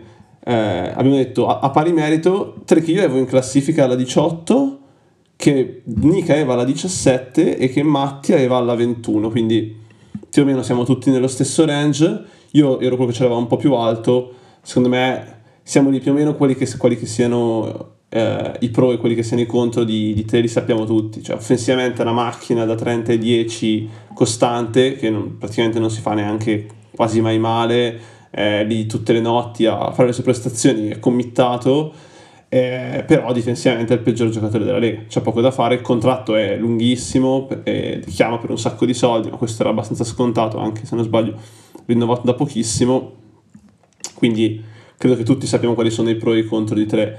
Io personalmente, che sono quello che c'era più in alto, comunque lo vedo enormemente limitato in contesto playoff, perché è uno che devi nascondere, non nascondere un po', nascondere veramente come a polvere sotto 18 tappeti. È uno che ha fatto la finale di conference, però. Eh. È uno che ha fatto la finale di conference. Da primo anno, violino della squadra. In un anno tragico per gli infortuni dell'NBA. Affrontando i Knicks di Thibodeau e diciamo Randall. No, no, assolutamente. assolutamente. Io, ma qual è? Sono quello che c'era più in alto. Quindi cioè, ti dico, io riconosco i presi di tre, però ovviamente devo essere onesto intellettualmente evidenziare anche il fatto che se non è più in alto, essendo uno dei migliori 10 giocatori o 7, 8 giocatori offensivi della Lega, è perché in difesa è una tragedia e comunque contro Miami l'anno scorso ha fatto contro Miami l'anno ha fatto una fatica clamorosa. Vabbè se, se vogliamo passare tutti quelli che hanno faticato contro Miami l'anno scorso sta classifica viene ribaltata completamente. Anche i primi vengono ribaltati. Però tu stesso c'hai la 18 comunque quindi... no certo certo. Ma ehm, credo che la posizione più o meno sia quella. E mi dispiace un po' il discorso su Twitter anche forse è passato un po' troppo dalla parte dell'hating e mi dispiace un po' soffre un po' troppo il dualismo con Luca che è capo tecnico purtroppo ci vuole da fare. Non ha nemmeno Però senso eh, secondo me cioè, tra no, l'altro no, no, esatto. di due. No, Twitter, eh, per, Twitter sono stati scambiati quindi purtroppo è perché per anni sì, sì, sì, avanti la storia della win-win trade hanno vinto entrambe le franchigie. No cioè nel senso Luca certo, è un altro livello un altro universo. Questo non vuol dire che Trey non sia un buon giocatore no, quest'anno rischia di non fare lo Star Game. Per l'ennesima volta nonostante sia boh, penso abbia fatto il record di partita 30 e 10 in una stagione battendolo dopo no, un miliardo di anni. È un 30-10 che cammina è uno che tira 15 metri dal ferro deve marcare 15 metri dal ferro quindi apre le cose a tutti e, e che difensivamente lo paghi Ovviamente Matti ce l'ha più basso perché è influenzato da Twitter e dal fatto dell'estetica. Sappiamo che Matti sì, è un esteta quelle, del, del Quelle gioco. due o tre posizioni fanno la differenza. sì, no, no, sei tragico, cioè, sei later di, di, di Trae Young. No, assolutamente. Allora, Tra l'altro è anche scam- eh, ora sempre per ragioni fittizie è anche inscambiabile al momento Trae Young, tipo hanno messo proprio il veto Atlanta sì, che sì. al momento sembra voler vendere tutto il roster, ha messo il veto su di lui Jalen Johnson per attualità. Ah, vabbè. Lui avrà, um, sì, vabbè, ha la ITO nel 2026 tecnicamente, poi comunque è giovane, adesso prende 40, 43, 46 per i prossimi anni, che non sono neanche cifre esagerate per il giocatore che è, secondo me sta benissimo lì all'interno della classifica. Passando al tier successivo, fa molto ridere perché sono tutti molto vicini, sono tre vecchi, che vecchi o comunque giocatori storici, diciamo all timer tranquillamente, più Banchero. Banchero che abbiamo alla, alla 17 e poi i tre vecchi. Quindi partiamo da banchero e poi passiamo ai vecchi. Eh, Nick ce l'ha abbastanza basso, banchero, circa verso la 22. Io ce l'avevo un po' più in alto, diciamo sulla 15-14. Ah, io sono la mediana proprio, io sono il 17 sì, preciso. No, sono quello ce proprio lì, esatto. spaccato. Quindi. quindi. ne parliamo magari io e Nick. Nick perché alla 22, perché così basso su banchero? Cioè così basso ah, relativamente su banchero? Top 25 di che stiamo parlando, non è basso. Eh, facciamo così quale pensi possa essere mh, mm, a livello di carriera, mm-hmm. se le cose vanno bene di, di Manchero, tipo il resume a fine carriera? Quanti All-Star Game, quanti All-NBA? Eh, po' difficile, cioè, immaginando che stia sano fisicamente, immaginando, sì, sì, immaginando una crescita. Per, per, quello che hai visto giocare, per quello che c'è. Jason Tatum? No, no, a livello di quanti All-Star no, Game no, fa? Jason Tatum, più o meno. Cioè, come tipo, finale di conference tutti gli anni o l'NBA no, tutti no, gli anni? ovviamente No, a parte, vabbè, Tatum ha fatto l'NBA tutti gli anni, Tatum ha fatto l'NBA gli ultimi 3-4. Eh. Però disco, disco, poi vabbè, bisogna anche vedere io, il io non so se, Paolo, se Paolo farà o l'NBA 4 volte nella sua carriera. Non credi che farà o l'NBA 4 non, non volte in carriera? Non sono sicuro. Ah. Ah, io sono abbastanza alto invece su di lui, cioè credo abbia delle doti abbastanza importanti, anche difensivamente per quanto adesso sia uno in cal- è giovanissimo, il contratto aiuta, cioè se andiamo a valutare il trade value, il fatto che sia in rookie contract, vabbè certo. poi prenderà il massimo appena sarà eleggibile, eh, questo... Però nel senso ti chiedo perché non Kate Cunningham? Eh, perché Cade in questo... Ah, io adoro Kate Cunningham, avevo pronosticato facesse lo Star Game ai tempi che furono l'anno scorso però obiettivamente che quest'anno è invalutabile, cioè quel contesto è talmente melmatico e... No, no, ma al di, al di là di quest'anno, che... cioè secondo me sono, sono, due giocatori che hanno un upside Che dà una proiezione migliore addirittura forse. Potrebbe avere una proiezione migliore, cioè secondo me è quello, nel senso possono essere i migliori rookie di quell'anno, possono essere i migliori giocatori di quell'annata, eh, il potenziale di Paolo potrebbe essere molto alto, il potenziale di Paolo potrebbe anche essere un giocatore che fa 3 All-Star Game, 4 All-Star Game, forse uno l'NBA e basta. Cioè, non è detto che Paul diventi un primo violino NBA. E per questo ce l'abbiamo diciassettesimi, sto dicendoti che però credo che io se dovessi scambiare facendo sempre il giochino banchero per tre, mi tengo tutta la vita banchero. Se sono Atlanta, se sono Orlando, sono Atlanta, ci penso eh, a fare quello scambio. N- non saprei perché secondo me mh, mm, banalmente io Trae Young l'ho visto fare il primo violino di una squadra e portarla abbastanza avanti ah, nei playoff al secondo anno eh, però eh, ripeto potenzialità di Paolo secondo me non sono alte come per assurdo quelle di Trae Young E ci ballano, te- tre, ci ballano tre anni, non 30. Se io ti dico che secondo me Paolo farà 10 All-Star Game in carriera, tu mi dici che secondo te ne farà 4? 5? No, ti sto dicendo, secondo me 10 è assolutamente. Forse il best case scenario. No, no, no. Ok. Ti direi che best case scenario fa tipo un giocatore da 10 All-Star Game in carriera, 4 l'NBA, 5 l'NBA, roba del genere. Ok. Eh, potrebbe non, non diventarlo, ma- non perché eh, è poco. Cioè, non, stiamo par- non è che tutti i giocatori diventano l'NBA per, per anni. Eh, No, dipende anche molto dalle squadre perché Tatum, se non fosse stato a Boston, l'NBA magari qualche anno non l'avrebbe fatto.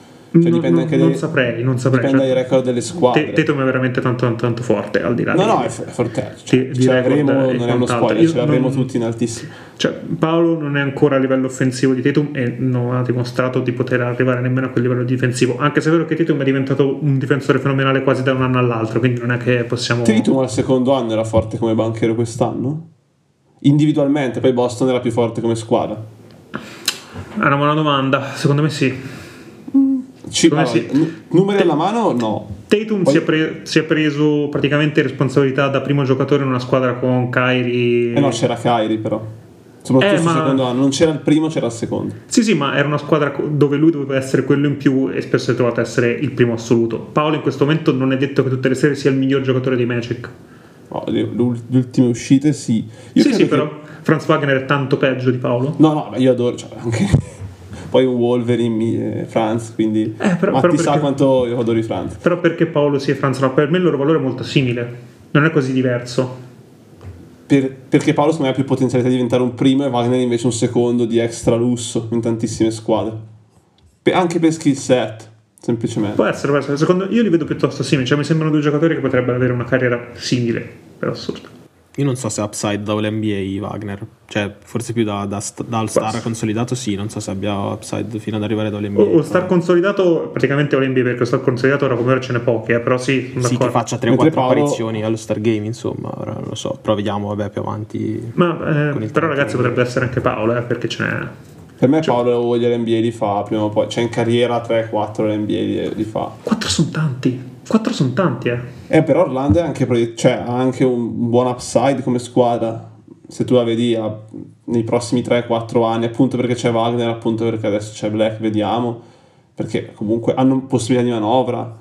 È una squadra che può tranquillamente arrivare a giocarsi i playoff tutti gli anni. Se giochi i playoff tutti gli anni, arrivi nelle prime 6 della conference. L'NBA, se il tuo primo giocatore fa boh, 26, 8 e 5 come Paolo. G- Jimmy Butler ha 5 l'NBA. Butler è uno che abbiamo detto prima, non è proprio la sua cifra rendere regular season. Per tanti anni è stato addirittura un role player a Chicago.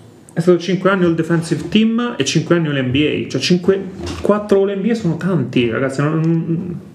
sono pochi All-NBA, sono 15 giocatori. Deve essere nel top 15 NBA per 4 anni. È No, sono difficile. d'accordo, però è esempio opposto, Randall se va avanti così è in, in ritmo per fare il terzo l'NBA negli ultimi 4 anni. Ne ha già due? non- fa l'All-NBA quest'anno. No, no, ok, però ne ha già due. Ne ha due negli ultimi 3 anni e non è impossibile che faccia il terzo. Se i Knicks arrivano top 4 a est. Quindi cioè, non è difficile fare gli NBA, però li ha fatti anche Randall. E sappiamo tutti che Randall non è più il miglior giocatore dell'universo. Secondo me tra Banker e Randall c'è un abisso proprio sconfinato. Comunque, passiamo ai tre vecchi.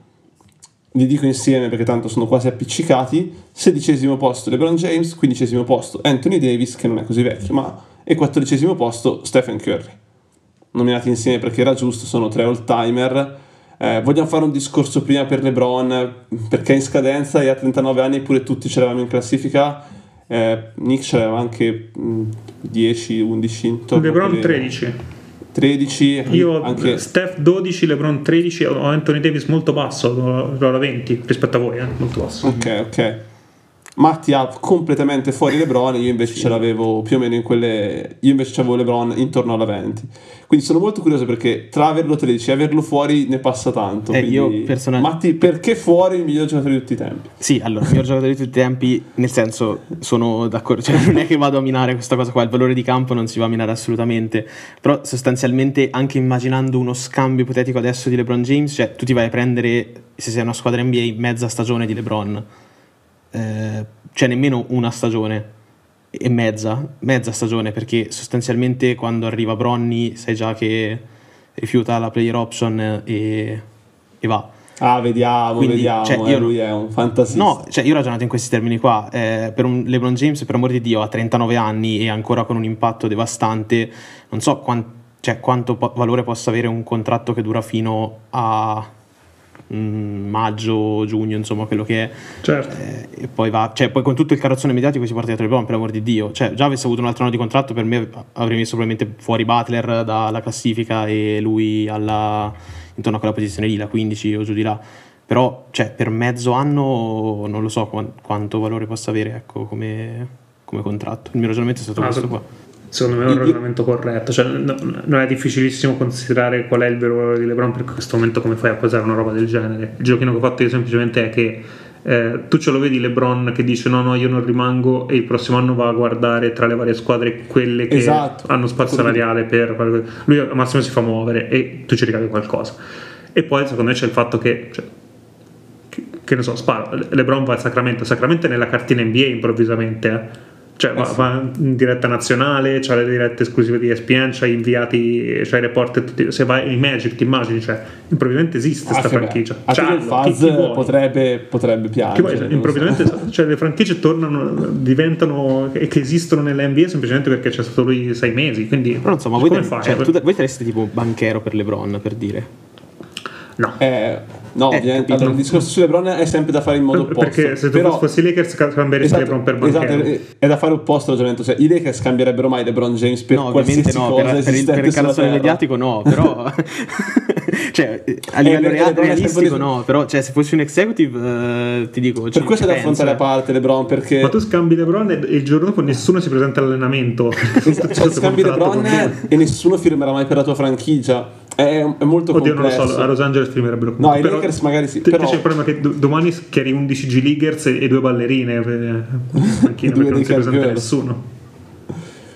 È che devi ragionare in entrambi i sensi. Cioè, No, no, no, nessuno- certo, certo, non però fatto- LeBron, però i Lakers non scambierebbero mai Io ho fatto questo perché non scambi pensiero. tutti ho fatto questo pensiero, ho detto, cioè, non lo so mica se io fossi. Ho, ho immaginato, tra l'altro, mi sono prefissato proprio i Magic nel ragionamento, proprio perché erano una delle squadre che erano venute fuori al tempo quando si facevano le proiezioni per Bronny. Che secondo le proiezioni di Espen sarebbe stata la squadra in cui sarebbe andato a finire Bronny. Poi, ovviamente, adesso è cambiato tutto. Adesso è cambiato tutto quanto, è ovviamente diversissimo. Però ho proprio pensato ai Magic.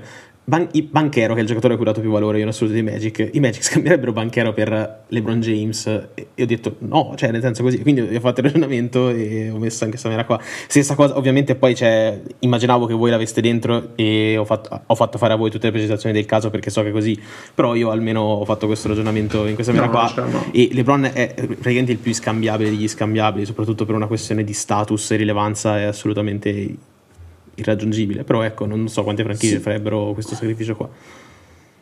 Poi c'è il basso Nick perché c'è il basso Nick, ma comunque dentro perché probabilmente l'avrei avuto fuori se non avesse e se non stesse facendo la stagione che sta facendo.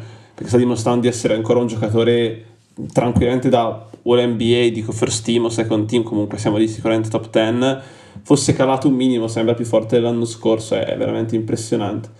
Quindi anche comunque il valore tecnico non è che sia calato, non è solo lo status come lo fa metterli, è anche il fatto che è uno dei migliori giocatori dell'NBA. Oggi, cioè non era, è oggi uno dei migliori giocatori dell'NBA, uno dei più importanti. sempre torna- restando su questo gioco di, di fantasiosa, mettiamo che domani Pelinka scambia LeBron con un giocatore molto giovane, molto forte di un'altra franchigia. Quale dei due general manager viene licenziato il giorno dopo? Vabbè, ora licenzierei fuori. anche prima. Arriva lì, arriva lì Emil che inizia. Emil entra adesso nella chiamata, disco- nella chiamata nostra e inizia a parlare di, di mafia e LeBron e di Class Sports. No, no, vabbè, a parte quello. no, vabbè, ov- ovviamente. T'ammazzano, eh, qualunque proprietario ti ammazzano, non la fai una Io onestamente, Diciamo cioè, se, per arriva- se mi arriva tipo Connelly e mi scambia Anthony Edwards per LeBron, io ammazzo Connelly probabilmente. Cioè, attualmente. Ma guarda, vinci il titolo, tanto vinci il titolo quest'anno. Quindi ti dirà, Ma scherzi, ma prima di scherzi. tutto, vinci il titolo quest'anno e sei nominalmente veramente... Infatti vogliono, cioè, tu prendi LeBron, tu dici, ok, sei a rischio, se tu arrivi in fondo ai playoff eh, gli fanno la statua. Esatto. Cioè, Connery gliela fa la fanno a lui la statua, neanche sì, sì. LeBron. Vince il titolo l'hanno preso. Però ecco, l'unico giocatore per cui potrebbe essere scambiato è Curry, così alla pari. Questo bello scenario fantastico. Eh sì. Anche io c'ho Curry subito Secco sopra. Curry per LeBron. Eh, infatti sono, Anche io ce l'ho subito sopra perché sono lì. tre anni più giovane. Ok. Sì, sì, stessa cosa. Cioè, Però la cosa che vi chiedo io è perché Kevin Durant è così distante per voi? Eh, bella domanda. Io ce li ho, ce li ho accanto, Kerry Durant. ok, quindi tu sei, tu sei salvato da questo. In realtà ce c'ho li più lontano anche io, eh, però. No, tu ce l'hai più avanti LeBron di... di Io ho LeBron alla non 13 sbaglio. e Kevin Durant alla 16. Eh, io, avevo, io ho LeBron alla 20 e KD, vabbè, comunque siamo più o meno più in basso, ma siamo lì. C'è la distanza che abbiamo messo fra i due è la stessa, io semplicemente li ho tutti scalati sotto eh, di 4-5 posizioni, perché, non lo so, perché LeBron ha proprio quello status per cui all'interno dei Lakers non può essere scambiato e anche lì, ip- ipotizzando che Phoenix venisse, secondo me sarebbero più i Lakers a dire di no che Phoenix a dire di no. Può essere. Per- perché appunto, perché come hai detto tu Pelinka avrebbe veramente le ore contate, come Secondo me direbbero no entrambi perché sarebbe un ottimo modo per suggellare che nessuna delle due squadre fa i playoff quest'anno e Sì. LeBron veramente c'entra a zero, quindi sarebbe fantastico. Durante, vabbè, lasciando stare. Nomi dopo, Anthony Davis, e qua voglio sentire parlare Matti, perché lui ogni volta dicevamo Davis lo mette alto nelle classifiche, anche iniziando top 25, ce l'ho altissimo così, però non ne parla mai bene. E invece Nick che ce l'ha ventesimo, non che ce l'abbia fuori, però ce l'ha. Diciamo ce l'avete in mezzo, perché Matti ce l'ha più in alto e Nick ce l'ha da 20. Quanto ce l'hai Qui ce, l'ha- ce l'abbiamo quindicesimo. Ah. Io ce l'ho anch'io intorno, mi pare, lì.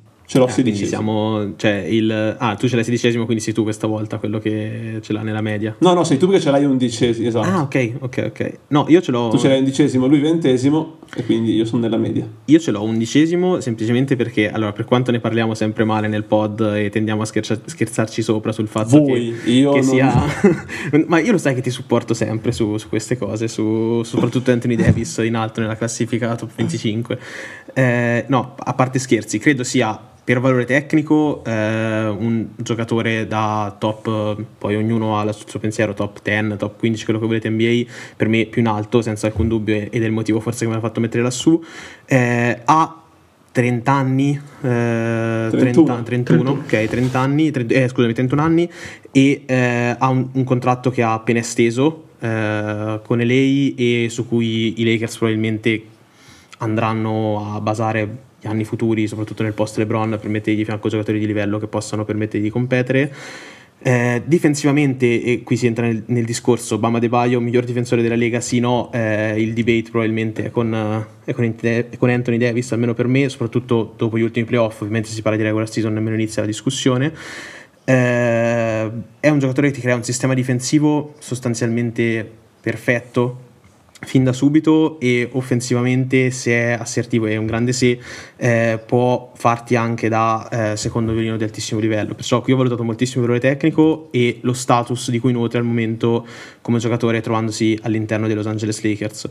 Eh, e avendo fatto dopo round 2020 anche l'anno della passata stagione che è stata di, di altissimo livello. E me l'ha fatto mettere più in alto ad esempio di eh, attualmente chi avevo eh, un, un Fox, magari che per altri può essere anche più in alto, non lo so come ce l'avete voi. Di Fox, di Morant, Morant perché a livello di valore tecnico secondo me è un giocatore di, in un tier differente con un contratto che comunque andrà avanti fino al, sono su Spotra che è 2026-27 con player option 2027 Ah, comunque io ho tutto segnato, cioè chiedetemi pure, ho tutti i contratti segnati. Sì, sì, ha un contratto lunghissimo. Arriverà a guadagnare 63 milioni fino al 2028. È lunghissimo ed è il contratto più oneroso della Lega annualmente per adesso. Anno per anno. per ora mi sembra almeno spero a livello fisico riesca a tenere come, come lo scorso anno quindi per adesso sono Allora, lo scorso anno ho iniziato a tenere una seconda parte, inizialmente stava iniziando a rompere. Quest'anno è diciamo, la stagione più sana degli ultimi non so quanti anni e non sta impattando così tanto. È un po' il discorso che facciamo con, con Zion. Ovviamente Ma, l'ave- ma- ma l'avete capito che uno doveva parlare male, l'altro bene? Ok. Vai tranquillo figurati. stiamo ne, parlando. parlere- ne parleremo come vogliamo no? No, poi è andata così. insomma. No, no, si sto scherzando, vai Nick. Stai dicendo E- è la stagione sana, ma non sta impattando come. Ma non sta impattando da top 10-15 come lo, lo ritiene Mattia. Quindi in questo momento faccio fatica io a ritenerlo top 10-15 NBA perché ci so- cioè, tutti quelli che abbiamo messo sopra, che almeno io ho messo sopra, sono tutti fondamentalmente, eh, a parte Chet, eh, primi giocatori della tua squadra, primi violini, eh, alfa, chiamateli come volete. Eh, non credo che in questo momento Anthony Davis sia un alfa, perché numeri alla mano, nemmeno col, forse il più grande alfa o il secondo più grande alfa di sempre eh, riesce a avere un impatto così determinante. Riconosco la potenzialità perché eh, quando funziona è un sistema difensivo a sé stante, è un giocatore che ti, ti cambia veramente l'identità difensiva di una squadra da solo eh, è un, secondo me un difensore estremamente proprio categorie superiori di, eh, migliore rispetto a Jaren Jackson Jr. di cui parlavamo poco fa. Proprio, mm. c'è un, un, abisso tra i due. Eh, e non credo che lui abbia mai vinto difensore dell'anno peraltro forse mi sbaglio no no mai vinto mai vinto. Perché vabbè ecco come Duncan sì, fanno sì, spesso sì. questo parallelo. Io mi inserisco perché Davis è un po' sempre stato il mio, il mio feticcio, io lo adoro. Eh, per me è nettamente il mio difensore della Lega in ambito playoff. Se la può giocare con Adebayo, però si devo prendere fra i due. Scelgo sempre Davis perché è appunto un, un sistema a sé stante che riesce a, a rendere sostenibili i line-up che altrimenti non potrebbero stare in campo. Si è visto l'anno scorso eh, chiaramente si sente con i Lakers, soprattutto nella serie contro Memphis, che per carità aveva delle difficoltà proprio a trovare i tiri che non fosse nella zona di Davis, però lui l'ha quasi vinta solo uguale contro gli Warriors, ha praticamente distrutto il game plan di, di Kerr quasi, quasi da solo. Tu dici non mi sta impattando a top 10-15, non lo so, è chiaro che non è il primo violino della sua squadra, però messe insieme le due metacampo sono 25, il 63 o qualcosa del genere di true shooting, 12 rimbalzi e essendo il miglior difensore di una squadra, squadra se non della Lega. Però secondo è difficile me... dire che non sia, non sia un impatto top 15 questo. Eh, secondo me in attacco non è, un, non è, un, top 15 forse non è nemmeno un top 30 in questo momento in attacco. In attacco veramente è però troppo top 1 in difesa. Offensivamente sono d'accordissimo su, anche io ho detto secondo violino infatti prima parlando sono d'accordissimo eh, no no offensivamente è il secondo che in non sarà mai un primo però, però sono comunque tanti ah, cioè, ha tante serie dove magari se il tiro non va rischia di essere quasi deleterio in attacco. Le assolutamente le famose sere in cui eh, perché Anthony Davis non, non, non, non parte, non si mostrano, sparisce. Perché ragazzi se non gli entra il tiro non ha tutta questa capacità di non è un passatore così fenomenale non è un giocatore no, di post così fenomenale. Eh, diciamo certo, che è un passatore semi-tragico più che altro. Se poi si sveglia come nella bolla improvvisamente si scopre di essere un tiratore da tre è, è marcabile. Eh, però sai che i numeri di quest'anno sono quelli della bolla, allora non della bolla, però della regular season 2020, nella però bolla guarda, tirava il 37 da 3, l'85 L'attacco dei Lakers non funziona. Non credo che il problema dei Lakers però sia, sia Davis al momento, neanche in attacco. Credo sia un po' il contorno, a parte gli infortuni, coaching un po' il contesto che no, no certo, per, però ecco, non, non, mi sembra che stia influenzando così tanto l'attacco dei Lakers che sta facendo fatica con lui e LeBron Sun entrambi, entrambi quello è incredibile, è inspiegabile. Nel, nel Com- miglior, ne, nemmeno nei migliori auguri dei tifosi Lakers li trovano entrambi così sani, così a lungo, così in forma tutti e due eppure credo siano entrambi nella miglior forma dal 2020 sì sì sì probabilmente sì quindi, e non stanno impattando così tanto quindi ho un po' di dubbi che vada così. Eh, l'ho messo davanti tipo a Jalen Brown perché appunto credo che come secondo violino ha potenzialità di impatto più alte, come dicevo può essere nel difensivo di una squadra, gli altri non lo sono. L'ho messo subito dietro a De Baio perché banalmente Baio è più giovane, più sano e credo sia un difensore migliore, anche se stiamo veramente a aspettare il capello, non stiamo parlando di eh, lui è scarso, l'altro è forte. Eh, cioè, sono, sono, due difensori fenomenali, mi piace più De Baio, ma non che Davis ci sia lontanissimo, però 5 anni più giovane De Baio e guadagna sì, la metà. Sì fatti guadagnare la metà è, è forse il fattore più, più, rilevante all'interno di questo dibattito, sì. Quello contrattuale. Io ritengo Davis un giocatore di un tier superiore al Pode De Baio, eh, nettamente. Sì, eh, quello... eh, però il contratto sicuramente influisce, cioè, forse anche due, non lo so. Però sono molto alto su Davis, su questo ammetto di avere un bias abbastanza grosso. Mm-hmm. Non voglio essere ridondante, però anche io l'ho detto prima, il valore tecnico che gli attribuisco a Davis è quello di un top 10 NBA probabilmente, quindi anche offensivamente secondo me ha un, ha un buonissimo valore eh, non, non, sempre playoff l'ho dimostrato, però mi bilancia moltissimo dall'altro lato del campo e anche io lo reputo sopra da De Baio. Poi ripeto, c'è sempre punti di vista. Anche, anche, perché offensivamente secondo me è un po' meglio di De Baio, sia come rim runner che come mm, gravity verticale. È un po' più intelligente off ball capace. sicuramente ed è un play finisher maggiore, però... Play finisher molto mi- sì, play finisher migliore Lega probabilmente. Eh, Adebayo è capace di letture migliori, sì, sicuramente ha forse qualcosa in più. Sì, sì, sì. Ma Adebayo porta palla. Eh sì, esatto. Sì, sì, giocano ruoli anche diversi, eh, chiaramente. Attacco sicuramente. Sono anche sistemi poi, poi opposti sostanzialmente. Ah, però vorrei vedere anche lì, fammi allenare a, a Davis da Spurs tra sì, sì, sì, 5 certo. anni e poi vediamo. Cioè, vediamo Certo. come si evolve il giocatore. Mettimelo in un sistema in cui gli altri si muovono e non riceve palla staticamente, con Vanderbilt e dunker spot, Certo. gente pia- piantata sull'arco, LeBron che si disinteressa all'azione. Queste sono un po' le classiche dinamiche da Lakers, neanche nuove particolarmente. Poi tutti abbiamo davanti, cioè tutti comunque davanti c'è Stephen Curry, credo che anche qui abbiamo più o meno spiegato, lo status è quello di LeBron, un po' inferiore comunque per la sua squadra, è una sorta di divinità inscambiabile, impossibile, vale tutta la franchigia, è semplicemente anni più giovane, al momento sta giocando una stagione sicuramente molto inferiore a quella di LeBron, però comunque l'anno scorso ha fatto dei buonissimi playoff, meno di due anni fa ha vinto l'MVP delle finals, è comunque un, un top 10 NBA tranquillamente, uno dei migliori attaccanti della storia del gioco e ce l'hai blindato a livello contrattuale per i prossimi tre e sei più o meno sicuro che l'impatto sarà quello, potrà calare, potrà uscire magari dal prime. però Difensivamente ha- già fatto un passino indietro quest'anno eh, rispetto Sì, sì, no. un paio d'anni fa. Io mi sono cruciato più basso, però comunque m- sto spiegando i motivi per cui si potrebbero Certo, avere. certo. Ah, No, no, poi certo. tu, tu di pure perché ce l'avevi più di LeBron. Eh, tre anni meno, due anni in più di contratto, guarda Esatto. meno le stesse cifre, più o meno siamo lì. E non credo che l'impatto sia così diverso dalla sua stagione da quella di LeBron, peraltro. Cioè, LeBron è partito molto forte e sta un po' calando, ha tirato anche un po' il fiato, anche giustamente perché povero Cristo ha 39 anni, non è che può fare tirare la carretta come quando ne aveva 21. Eh, però non credo che l'impatto di Curry sia così più negativo.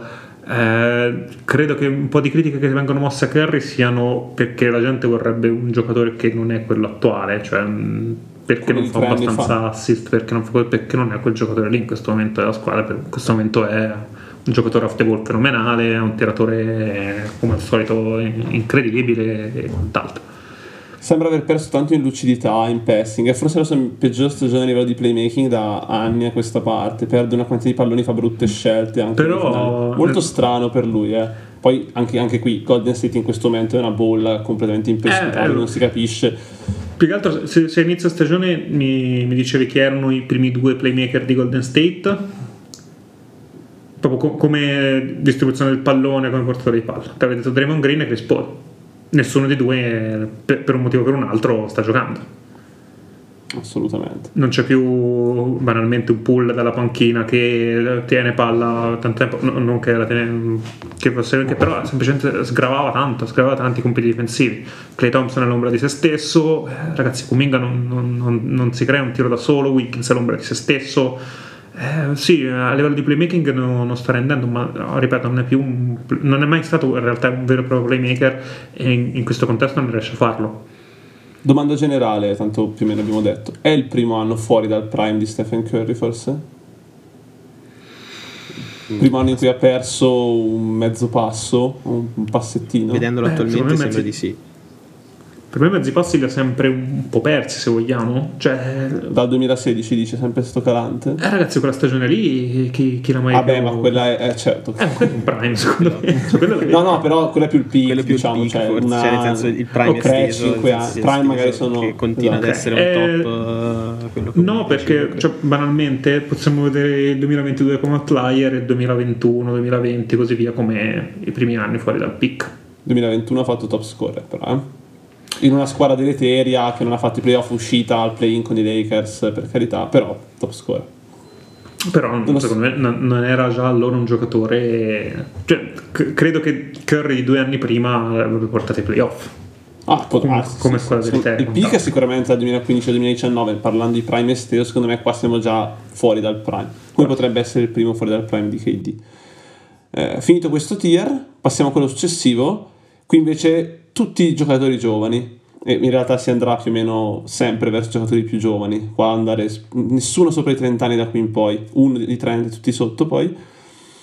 Alla tredicesima posizione, questo farà molto piacere ad Emily e anche ad altri, abbiamo nel tier superiore Tyrese Barton che avevamo tanti più o meno in quella zona lì, perché Nick addirittura ce l'aveva nono, Io no, no. io ce l'avevo quindicesimo e Matti sedicesimo, quindi perché così alto Nick? Nono addirittura, Al- So- sono due stagioni che Indiana senza Ali Barton è un attacco putrid- putrido e con Ali Barton è il miglior attacco della storia. Stiamo parlando di un giocatore di 24 anni che è appena rinnovato, quindi l'ha fino al 2029 che Sì. non va da nessuna parte, che massimo, ovviamente. eh, rende la tua squadra la prima nel League Pass e che affronti la seconda nel League Pass tutte le sere. Eh, hai- ti, ti metti in una squadra, ti metti per i prossimi 5 anni, quindi praticamente un sacco di dirette NBA, un sacco di cose del genere. E ri- ripeto, un giocatore che ha un impatto offensivo devastante, non perde mai palla, passa il pallone con una meraviglia, un tiratore molto sottovalutato in pull up. Cioè, eh, è il giocatore più simile che vedo da- tempi- a Steve Nash, dai tempi di Steve Nash, e questo pesa tanto. Sì, poi le cifre sono. È Steve Nash con le cifre, diciamo, inflazionate del 2024. Sì, con il pace del Quindi quelle di un 2024. pace, eh, sì, 30 possessi in più a Però partita. Steve Nash, ragazzi, era il miglior attacco della, storia della, della No, sì, NBA sì. ogni singola stagione. Eh, Nash no. come relative offensive rating ha guidato tipo 4 dei migliori 5 attacchi di sempre Sì, sì, tra. Dallas e Phoenix. Avevi Nash ogni anno il miglior attacco dell'NBA. Qui stiamo più o Sì, meno sì, vedendo la stessa cosa. Cioè, è- è una squadra che il giorno e la notte, quando lui manca, non, non fanno nulla. Sono scialbi. L'anno scorso ha saltato 20 partite, Indiana era orrenda, era putrida. E i giocatori erano gli stessi. Teoricamente doveva essere quello giovane, poi c'erano i vari Bud Hield, Turner che aiutavano. In realtà, no, sono tutti dipendenti da lui. Tira lui il carrozzone. Matti, perché lo odi invece? No, io l'ho messo più basso semplicemente perché ho dato in questa situazione qua più valore. Ho messo io nella mia classifica ho il tier con i vecchi, eh, con Kerry, Durant, eh, parte LeBron e Davis, a cui ho dato più valore a livello di status e di riconoscimento all'interno della lega. E poi sotto ho invece quello con Ali Barton, Fox, Morant e, e vari. Ok. Quindi per me cioè, trasla- sono cose però. abbastanza traslabili queste. Non, è- non- non sto veramente a cercare il pilone nuovo su questo. Sì, io ho splittato invece un pochino i, i tier, cioè ho messo i vecchi a un certo punto sopra perché a un certo punto avevo fatto il giochino su quale squadra dice vabbè facciamolo per scambiarlo per i vecchi e mi ero fermato a Sacramento con, eh, che dice no per Lebron e gli altri dicevano Ok. Ok. Sacramento diceva sì per Lebron ed era l'ultima scusate era l'ultima cosa così e poi avevo trovato il punto di split del tier solo per quello però sì è vero Qui- abbiamo tutti questo tier di vecchi che Esatto. Sì, tier di vecchi, tier di, gio- eh, tier di giovani, tier di guardi iperatletico, comunque guardi iperelettrizzanti che sono tutte qui, adesso sì, le sì. saremo per nominare. Eh, però prima di nominare tutte le guardie, eh, ce ne ha due a pari merito, una guardia iperelettrizzante e un giocatore nominato prima, quindi ex equo undicesimo e dodicesimo posto, Chet Holmgren e Jamorant. Eh, è abbastanza interessante, secondo me ci sta a metterli più o meno sullo stesso livello. Eh, io credo di averli avuti lì, avevo Morant nono e Holmgren undicesimo, quindi, quindi sì ci sta, tu Nick avevi Holmgren undicesimo e Morant quindicesimo, quindi un po' più basso, e Matti come ha detto aveva Morant quattordicesimo. Sì, e chat, ho chat più basso io. eh, ho chat più basso. E. Chet un po' più in basso. Quindi perché tu Chet, allora parliamone, perché tu Chet così in basso? Io invece sono lì con Chet. Tu dove ce l'avevi, Leo? Scusami, chat. Eh, undicesimo, dove è uscito più o meno? Undici- Anche io ce l'ho alla 11. Io e Nick alla 11 e tu alla 17, però è uscito comunque dodicesimo Mm. in classifica. Eh, chat, allora, ne, ne parlavamo tra l'altro nella passata puntata, se non sbaglio, del podcast, che eravamo tutti stupiti dall'annata di chat e siamo cioè, Eh sì. un po' storditi quasi da, da questa annata qua che è veramente clamorosa. E quindi come, come contratto è assolutamente stravalido e, mm, e sono- capisco il vostro ragionamento assolutamente. Ho messo più in basso anche qui ragionando in una questione di eh, status a livello NBA al momento giocatori come ad esempio Fox che lo scorso anno c'è stato l'exploit di Sacramento che è tornata ai playoff e anche a livello mediatico si è fatto un po' ritrovare eh, Ali Barton che soprattutto quest'anno con l'in-season tournament eh, e come diceva prima giustamente Nick ti trasforma la squadra nel primo attacco della Lega. Eh, lo stesso Morant che è un altro ass- assolutamente stra-elettrizzante che ti, ti va in vetrina sostanzialmente ad ogni giocata nonostante adesso abbia un po', sia andato un pochino a perdere eh, per me meritano di, di stargli sopra principalmente per questo. Non è- qui non aggiungo nemmeno la, questione del valore tecnico, perché per valore tecnico, soprattutto a livello di futuribilità, è anche più giovane di, di tutti i nomi sopracitati, però non è che quelli siano vecchi. E penso che in futuro Chet mi possa dare probabilmente anche di più di quello che mi dà attualmente Morant in una franchigia. Però penso che a livello di, di valore NBA attuale, per come vengono reputati i giocatori, per quanto che si sia assolutamente in ascesa, eh, meritino di, di star sopra. Ecco. Poi hanno tutti dei contratti abbastanza già tutti fissati. Fox, Morant sono già lunghi. Eh, Chet c'è stato il primo anno che l'ha perso per, per infortunio, quindi magari anche lì vediamo. Ci, ci potrebbero essere piccole incognite a livello fisico per, per gli anni a venire, non ancora esteso. Vediamo come, come saranno i prossimi anni. Ho lasciato un po' il beneficio del dubbio, ecco, essendo un giocatore al primo anno. Ho fatto differentemente con Wemby per ragioni che dopo magari spiegheremo, però eh, ho lasciato un attimo... Smettila di spoilerare nomi che diremo dopo. Vabbè dai, ok. A qualcuno pensava che Wembanyama non fosse in classifica? No, però nel senso... Eh, esatto. No, allora io mi collego un attimo a quello che ha detto Nick prima. Quanti All-Star Game barra l'NBA farà Holmgren in carriera se sta bene? No, no, io penso, penso più di tutti i nomi che ho messo In- sopra, infi- quello senza dubbio. Cioè, Infiniti? senza, dubbio, senza dubbio non lo so, non, non ho la palla di cristallo, però penso possa farne di più. Allora, Infatti valore tecnico È non, vero, lo, non io lo ce l'ho- tocco. io ce l'ho sotto Morant e si spiego per la ragione che ha detto prima Nick, cioè Holmgren è l'unico insieme a Davis nella mia top 15 a non essere il primo violino della sua squadra al momento. Per me fra due anni può essere tranquillamente due o tre anni più forte di Sga. Eh, questo è quanto io sono alto su Holmgren in assoluto. Però al momento quello che me lo fa mettere sotto Morant è questo. Cioè non è il primo giocatore della sua squadra, il contratto lo favorisce perché comunque lui è ancora in rookie contract, ribadisco, rifirmerà al massimo appena ne avrà la possibilità e Morant è quello che oltre ad essere la stella della tua squadra genera una quantità di attacco spropositato si è visto benissimo il cambio che hanno fatto i Grizzlies appena è tornato cioè avere qualcuno che eh, raggiunge l'area così facilmente riesce a creare per sé per i compagni è fondamentale per una squadra. In più ti mette in tv nazionale 30 partite all'anno ti fa diventare la squadra più vista a livello social ti fa guadagnare 30 milioni di follower nell'arco di 6 mesi come i Grizzlies l'anno scorso e sono tutte questioni di valutare. In più ce l'hai sotto contratto per un sacco di anni. Quindi mi dicono Holmgren o già per i prossimi 10 anni solo sul campo? Probabilmente ti dico Holmgren ma al momento non penso che Memphis prenderebbe Holmgren scambiando già so se Non lo so. Hol- Holmgren non ha ancora sparato, diciamo, quindi è una cosa su favore. Eh, su, su Joe c'è la questione un po' caratteriale che secondo me è, il punto un po' de- che, che lo, che lo mette aperte così virgolette basso però secondo me se, se già non avesse avuto problemi caratteriali secondo me sarebbe in top 5 Sì, Eh, sono, da- sono d'accordo su questo. Soprattutto Quindi l'exploit, dello scorso No, anno, non- prima della pistola. non so secondo me anche se non si, fatto- se non si fosse fatto male i playoff dell'anno scorso che ne ha un po' abbassato comunque ridimensionato il valore ne ha comunque fatti 47 no? non so parlavamo cioè, comunque uno di 25 anni che ha quei numeri lì che è, è immarcabile sempre comunque quindi non saprei comunque eh, fo- forse in questa ip- ipotetica trade a un certo punto Memphis pensa Morant può essere un casino da gestire e con Holmgren in realtà è una cosa un pochino più sicura più a lungo termine roba del genere quindi magari l'ho messo sopra per questo motivo qua non, pot- potrebbe non essere vero eh, è, tu- è solo una cosa che mi sto immaginando nella testa eh, il potenziale di Holmgren secondo me è molto molto alto, cioè credo che quest'anno non faccia l'All-Star Game perché ce ne sono un po' troppi ed è è un rookie e questo potrebbe essere l'ultimo in cui non lo fa. Esatto e dicevo quanti l'NBA barra Star farà cioè nei prossimi anni tutti Po- Potrebbe, potrebbe, potrebbe farli tutti. È un giocatore che, non- uno che alla prima vera stagione NBA non esiste che abbia questo impatto difensivo, non esiste che abbia queste letture, questi movimenti, ha già dei, dei movimenti in attacco che non sono, non sono normali per uno della sua età. Eh, sinis- delle movenze sinistramente simili a Kevin Durant per certe cose e si vede che insomma è un giocatore che ha studiato, ha dato molto però se guardiamo quello che era Gonzaga e guardiamo quello che adesso sono due giocatori diversi quindi è una crescita spaventosa e ha un impatto già nel- sul campo che non, non è spiegabile cioè è oggettivamente il secondo miglior giocatore di una squadra che si gioca all'Ovest ha Sì. 22 anni alla prima della stagione NBA non- non è usuale per, per quest'epoca quindi Addirittura ci chiedevamo nello scorso episodio se fosse già un top 20-25 NBA ad ora come giocatore. Io ero molto sul sì. Eh, come impatto. D- diciamo che ne puoi parlare non è una bestemmia è, un, ripeto, è un- fondamentalmente un rookie quindi Anche perché l'impatto è quello, cioè come diceva prima, Eh, è No, assolutamente... è, è- è un rookie atipico.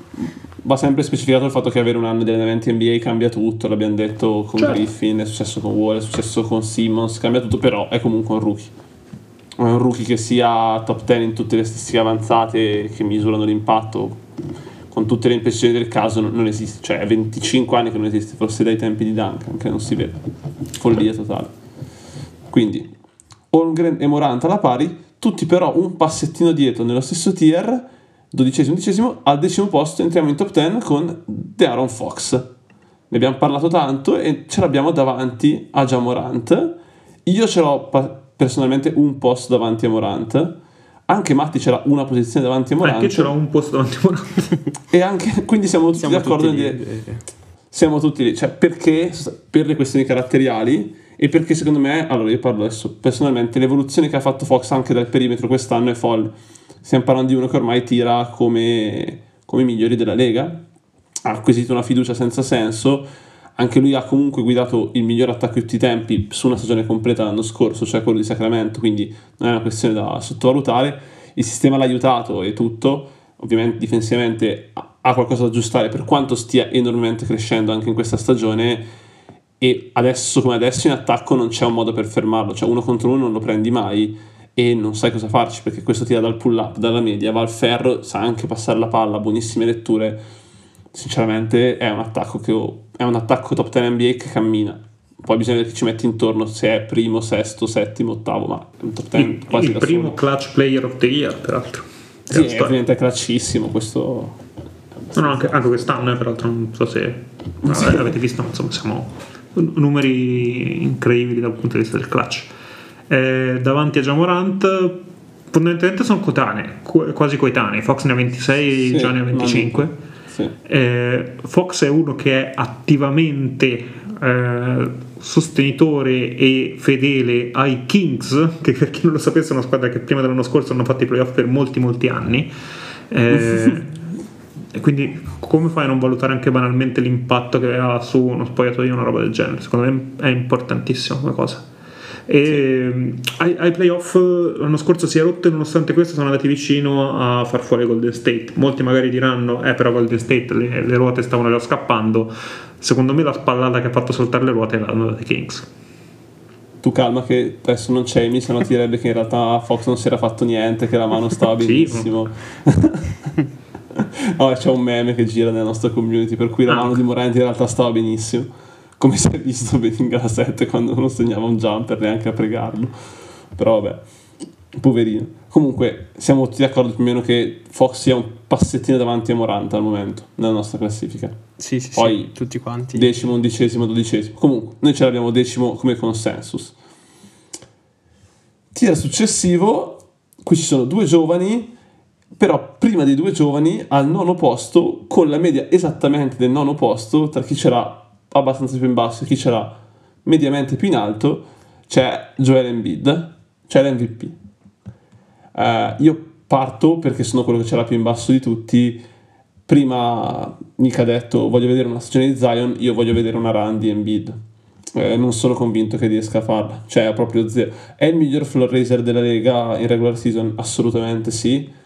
Praticamente ti garantisce un seed top 4, quindi il vantaggio del fattore campo in una serie al primo turno sì, lo passi il primo turno sì, da lì in poi eh, sta in piedi, cioè mi chiude una serie riuscendo a, a deambulare, non ne sono certo e ormai sono tanti anni che è nella Lega, è anche un anno più vecchio di Jokic, eh, ne ha 30 e va per i 31.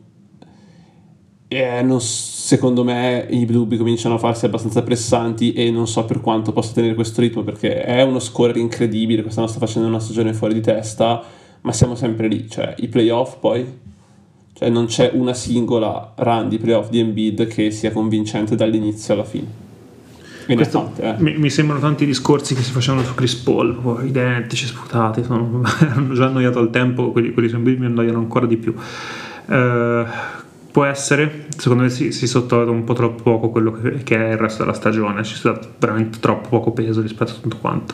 Eh, stiamo parlando di un giocatore che fa 30 quando vuole, che è difensivamente un mostro, è veramente un mostro difensivamente. Eh, credo che se vogliamo può mettere in ordine le cose, Adebayo e eh, poi se volete Anthony Davis è lui, ma secondo me più volte lui e poi Anthony Davis. Quanto incide difensivamente. Sei convinto di questa cosa? Sì, sì, sì, sì. Cre- Credo che veramente sia. Come rim protector È, è un mostro, difensivamente è un mostro, ragazzi. Cioè, ha un capacità di switchare, legge molto bene le cose. No, no, una- ah, dubbio- però secondo me ha già perso qualcosa a livello di motor rispetto a 3-4 anni fa. Non è più Senz'altro. Di- No, no, senz'altro. E Ma non, non trovo il parallelo di Chris. Non trovo il parallelo con Chris Paul particolarmente azzeccato. È, è identico, eh, è solo il secondo turno, eh, si rompe sempre, non finirà Eh, mai playoff. Chris Paul non si è, cioè Chris Paul non si è sempre rotto, ha sempre sbagliato nelle serie. No, no, si è sempre rotto Chris Paul. contesti di- Chris Paul si è No, sempre no, rotto, tipo quando, quando esce con i Thunder, no, quando esce con i Thunder nel 2014 non si era Rotto. rotto. Si era rotto No. prima, ha sempre stato infortunato ai playoff, ha sempre avuto un infortunio ai playoff. No, mesi. ci-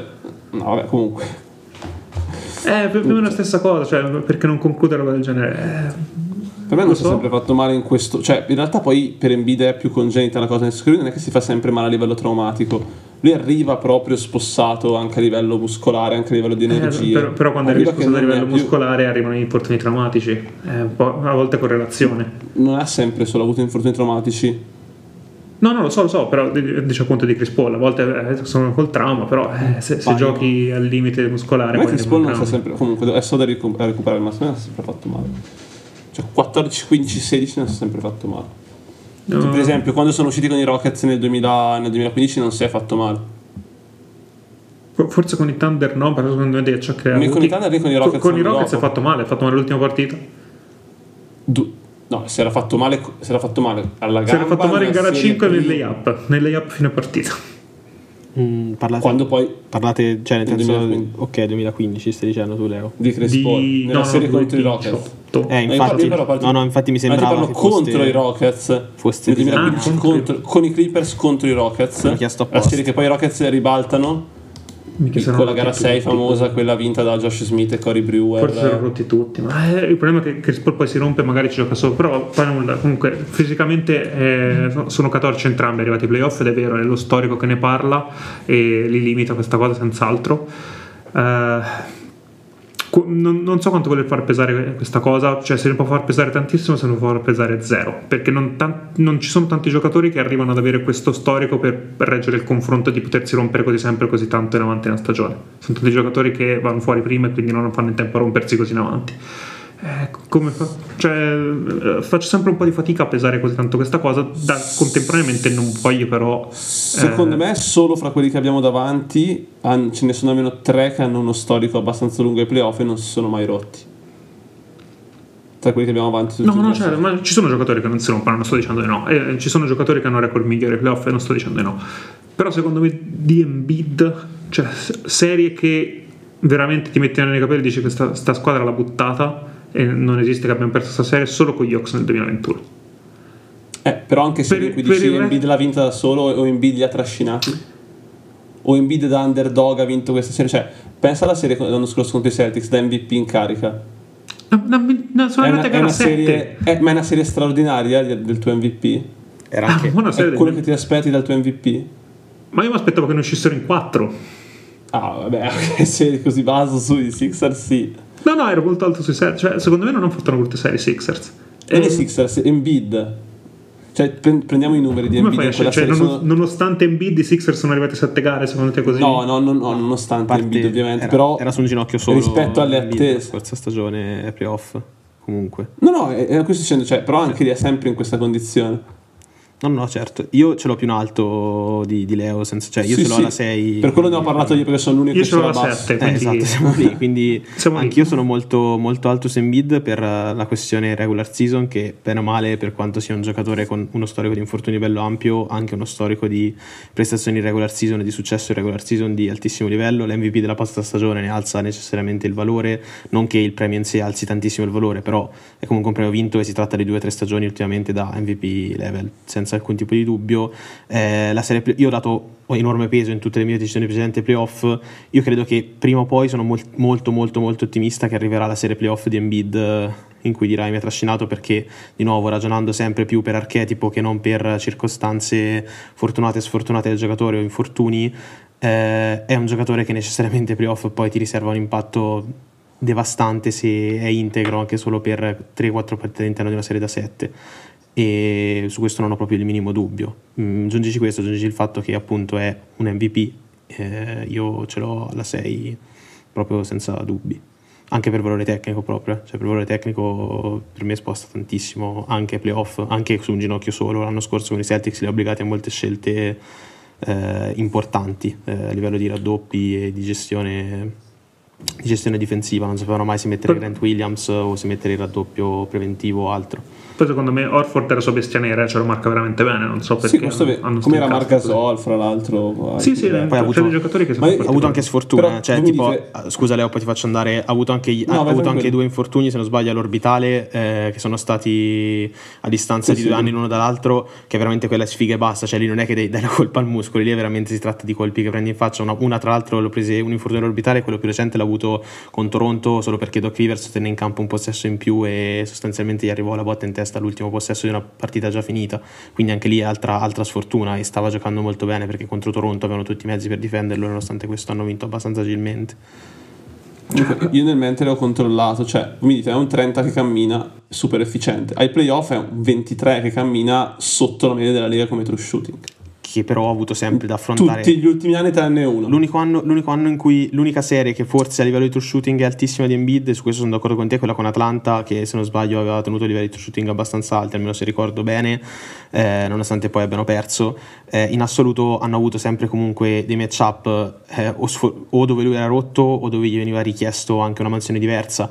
Eh, per come lo marcavo Toronto era abbastanza impossibile tenere un'alta efficienza a livello di, di scoring, ma era un, un collasso continuo da parte della difesa. Stessa cosa di Casì con i Miami Heat quando giocava con la maschera e non metteva un tiro nemmeno a pagarlo e lo massacravano ad ogni azione perché sostanzialmente era completamente sfasato a livello di, di vista e non riusciva a mettere minimamente un tiro. Quindi non lo so, cioè per me c'è anche una questione di, oltre che di infortunio, di sfortuna e penso che abbia tutti i presupposti per fare una run di altissimo livello anche a 30 anni, cioè, mh, io lo aspetto tranquillamente.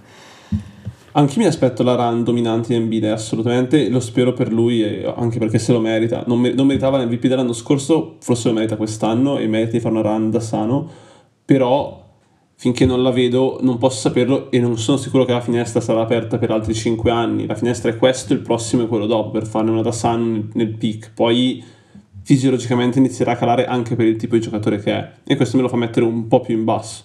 Cioè io non scambierei se fossi Sacramento Fox per Embiid secco Eh, al momento. Io sì, invece, Sì, abbastanza sì, tranquillamente. Anch'io, Ci sta, ci sta. sei abbastanza secco. Eh, Ci sta. E con cioè, ah, poi, per, per carità, magari è un giocatore che me ne gioca 60 l'anno, però di quei 60 ne vinco 50. Questo è per gli ultimi due anni, prima non era, però ci sta. Eh, poi magari dici l'anno scorso non l'ha meritata. A parte non sono d'accordo, penso che siano pff, l'anno scorso potevano vincerlo in tre, mi sarebbe stato bene. È comunque un giocatore che sono 3-4 anni che è sempre, se non è il primo giocatore, il secondo, il terzo, tra i primi tre giocatori NBA. Questo in regular season non c'è, cioè, non c'è dubbio, è anche il miglior scorer forse dai tempi di, di Chamberlain. Comunque il, il rapporto volume, efficienza, eh, minuti giocati è folle negli ultimi 3-4 anni. Stiamo parlando di uno scorer tipo Arden peak, come, come diciamo livello assoluto. Passando oltre Embiid, che ci ha preso un bel po' di minuti, ma era abbastanza scontato fosse così, abbiamo appunto i due giovani, anche qui direi che possiamo parlarne abbastanza insieme, visto che sono separati da quasi nulla. All'ottavo posto Devin Booker, al settimo posto Anthony Edwards. Eh, io so, Ci io possiamo lì, stare? Io sono Sì, no, tu avevi- 7, tu avevi 9, Edwards 7, davanti a 9, Booker. eh, Però Io tu avevi Booker Booker davanti a Edwards decimo. No, io avevo Edwards davanti a Io Edwards Tu davanti avevi, a io avevo Edwards davanti a Booker e Nick invece aveva Booker davanti a Edwards. Quindi possiamo parlarne in questi termini. Partiamo da, partiamo da te, Matti, che sei il massimo esperto. Perché se non lo sai, Nick Matti ti fa Minnesota. Cioè, No, vabbè, si inizia a entrare un po' nella stratosfera qua, cioè nel senso sì, si parla di eh, giocatori folli. Io ho dato qui in queste situazioni guardando un po' Edwards, Booker, poi vabbè gli altri, eh, ho guardato mol- l'età principalmente che separa Edwards e Booker eh, e ho dato la precedenza ad Edwards per eh, questioni prevalentemente di età, eh, più che tecniche. Tecniche Booker ancora avanti eh, abbastanza tranquillamente, ma credo che Edwards nel- in questo raggio di, di crescita che si è creato con anche il nuovo contratto a Minnesota per me possa abbondantemente arrivare su quei livelli là, quindi l'ho messo lì a distanza di due posizioni e ho dato solo più peso all'età. ecco. eh, scadono più o meno tutti e due nello stesso periodo. Booker scade nel 28, Edwards nel 29. Sì. Eh, quindi diciamo che secondo me da qui al 2028 devi capire di chi sono gli anni migliori. Eh, io ho messo davanti Booker perché credo che ancora siano quelli di Booker. Eh, non credo che tecnicamente siano troppo distanti perché penso che Edwards abbia la potenzialità di superarlo, come diceva Mattia. Credo che ancora gli manchi la parte di gestione del, della palla, della partita e dei compagni. Credo che a livello di lettore ancora Booker sia sopra. Eh, fisicamente Edwards è un, giocatore superiore, e difensivamente ci sta arrivando molto velocemente a livello di Booker anche perché non sono elevatissimo, comunque non sono nemmeno così tragici. Eh, diciamo che una volta che secondo me Edwards riesce a mettere insieme la parte scacchistica della partita che ha Booker potrebbe già arrivare a, a scavalcarlo. Eh, non è detto che lo faccia ed è un motivo per cui per me è sotto. E l'altro motivo per cui è sotto è che in questo momento Booker mi ha dato più garanzie di poter traslare il suo gioco a playoff su diverse serie, su diverse marcature con diversi giochi, Edwards no, e la capacità di Booker di giocare sia con che lontano dalla palla è molto preziosa, in questo momento Edwards gli manca ancora quel livello lì. Quindi capisco che siano molto simili, eh, capisco che mi dici è 5 anni più giovane, quindi preferisco quello più giovane. Eh, secondo me la parte del giovane la ribalto perché ti dico appunto, eh, quando Booker scaderà avrà 32 anni, quando Edwards scaderà avrà 27 anni, credo siano entrambi in una fase abbastanza abbastanza primeggiante della carriera, forse Edwards il contratto dopo sarà ancora quello migliore. Eh, nei prossimi 5 anni, dove verosimilmente avevo questi giocatori, credo che i prossimi 5 anni di Booker possano essere migliori di quelli di Edwards. Ci può stare, io farei fatica ad aggiungere qualcosa alle vostre esamine che secondo me sono correttissime. Eh, forse splitterei, secondo me Edwards tempo un paio d'anni, cioè come diceva Nick, il tempo di mettere tutti i pezzi insieme, per usare un'espressione di gergo, e potrebbe superare Booker perché difensivamente le potenzialità sono proprio a livello fisico superiori. Booker può essere un neutro, anche un leggermente positivo, anche un positivo, però Edwards tecnicamente può essere anche un lockdown defender se connesso quando c'è con la testa e se non deve sostenere un determinato load in attacco. Booker è già un difensore positivo, eh, comunque. Sì, sì, so, solo anche neutro positivo, leggermente positivo. Sì, Edwards, lì, forse, Leo, dipende dal match. forse Leo intendeva dire magari che Edwards può diventare eh, assolutamente ancora di più dato più positivo sì, di sì, Booker sì, come difensore. lockdown puro e sono d'accordo, quello che deve migliorare tantissimo Edwards è la dimensione senza palla a livello difensivo perché è senza palla stavo, a livello difensivo arrivando, esatto. si addormenta ancora t- tantissimo. Eh, sulla palla è, è, stabile almeno si è stabilizzato da quando è arrivato Gobert probabilmente è stata proprio scelta tecnica anche di Finch di farlo sviluppare molto di più come difensore on ball.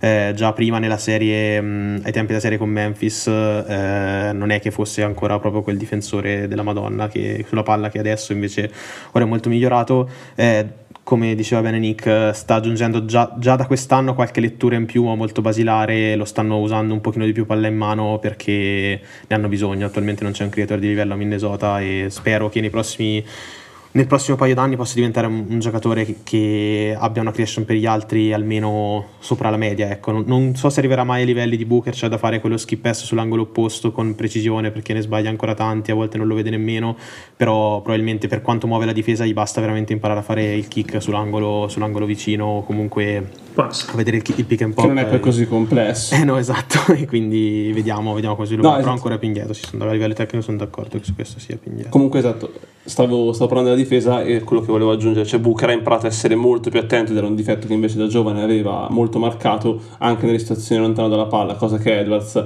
ancora deve e fa parte di quei pezzi da mettere insieme aggiungere al suo gioco.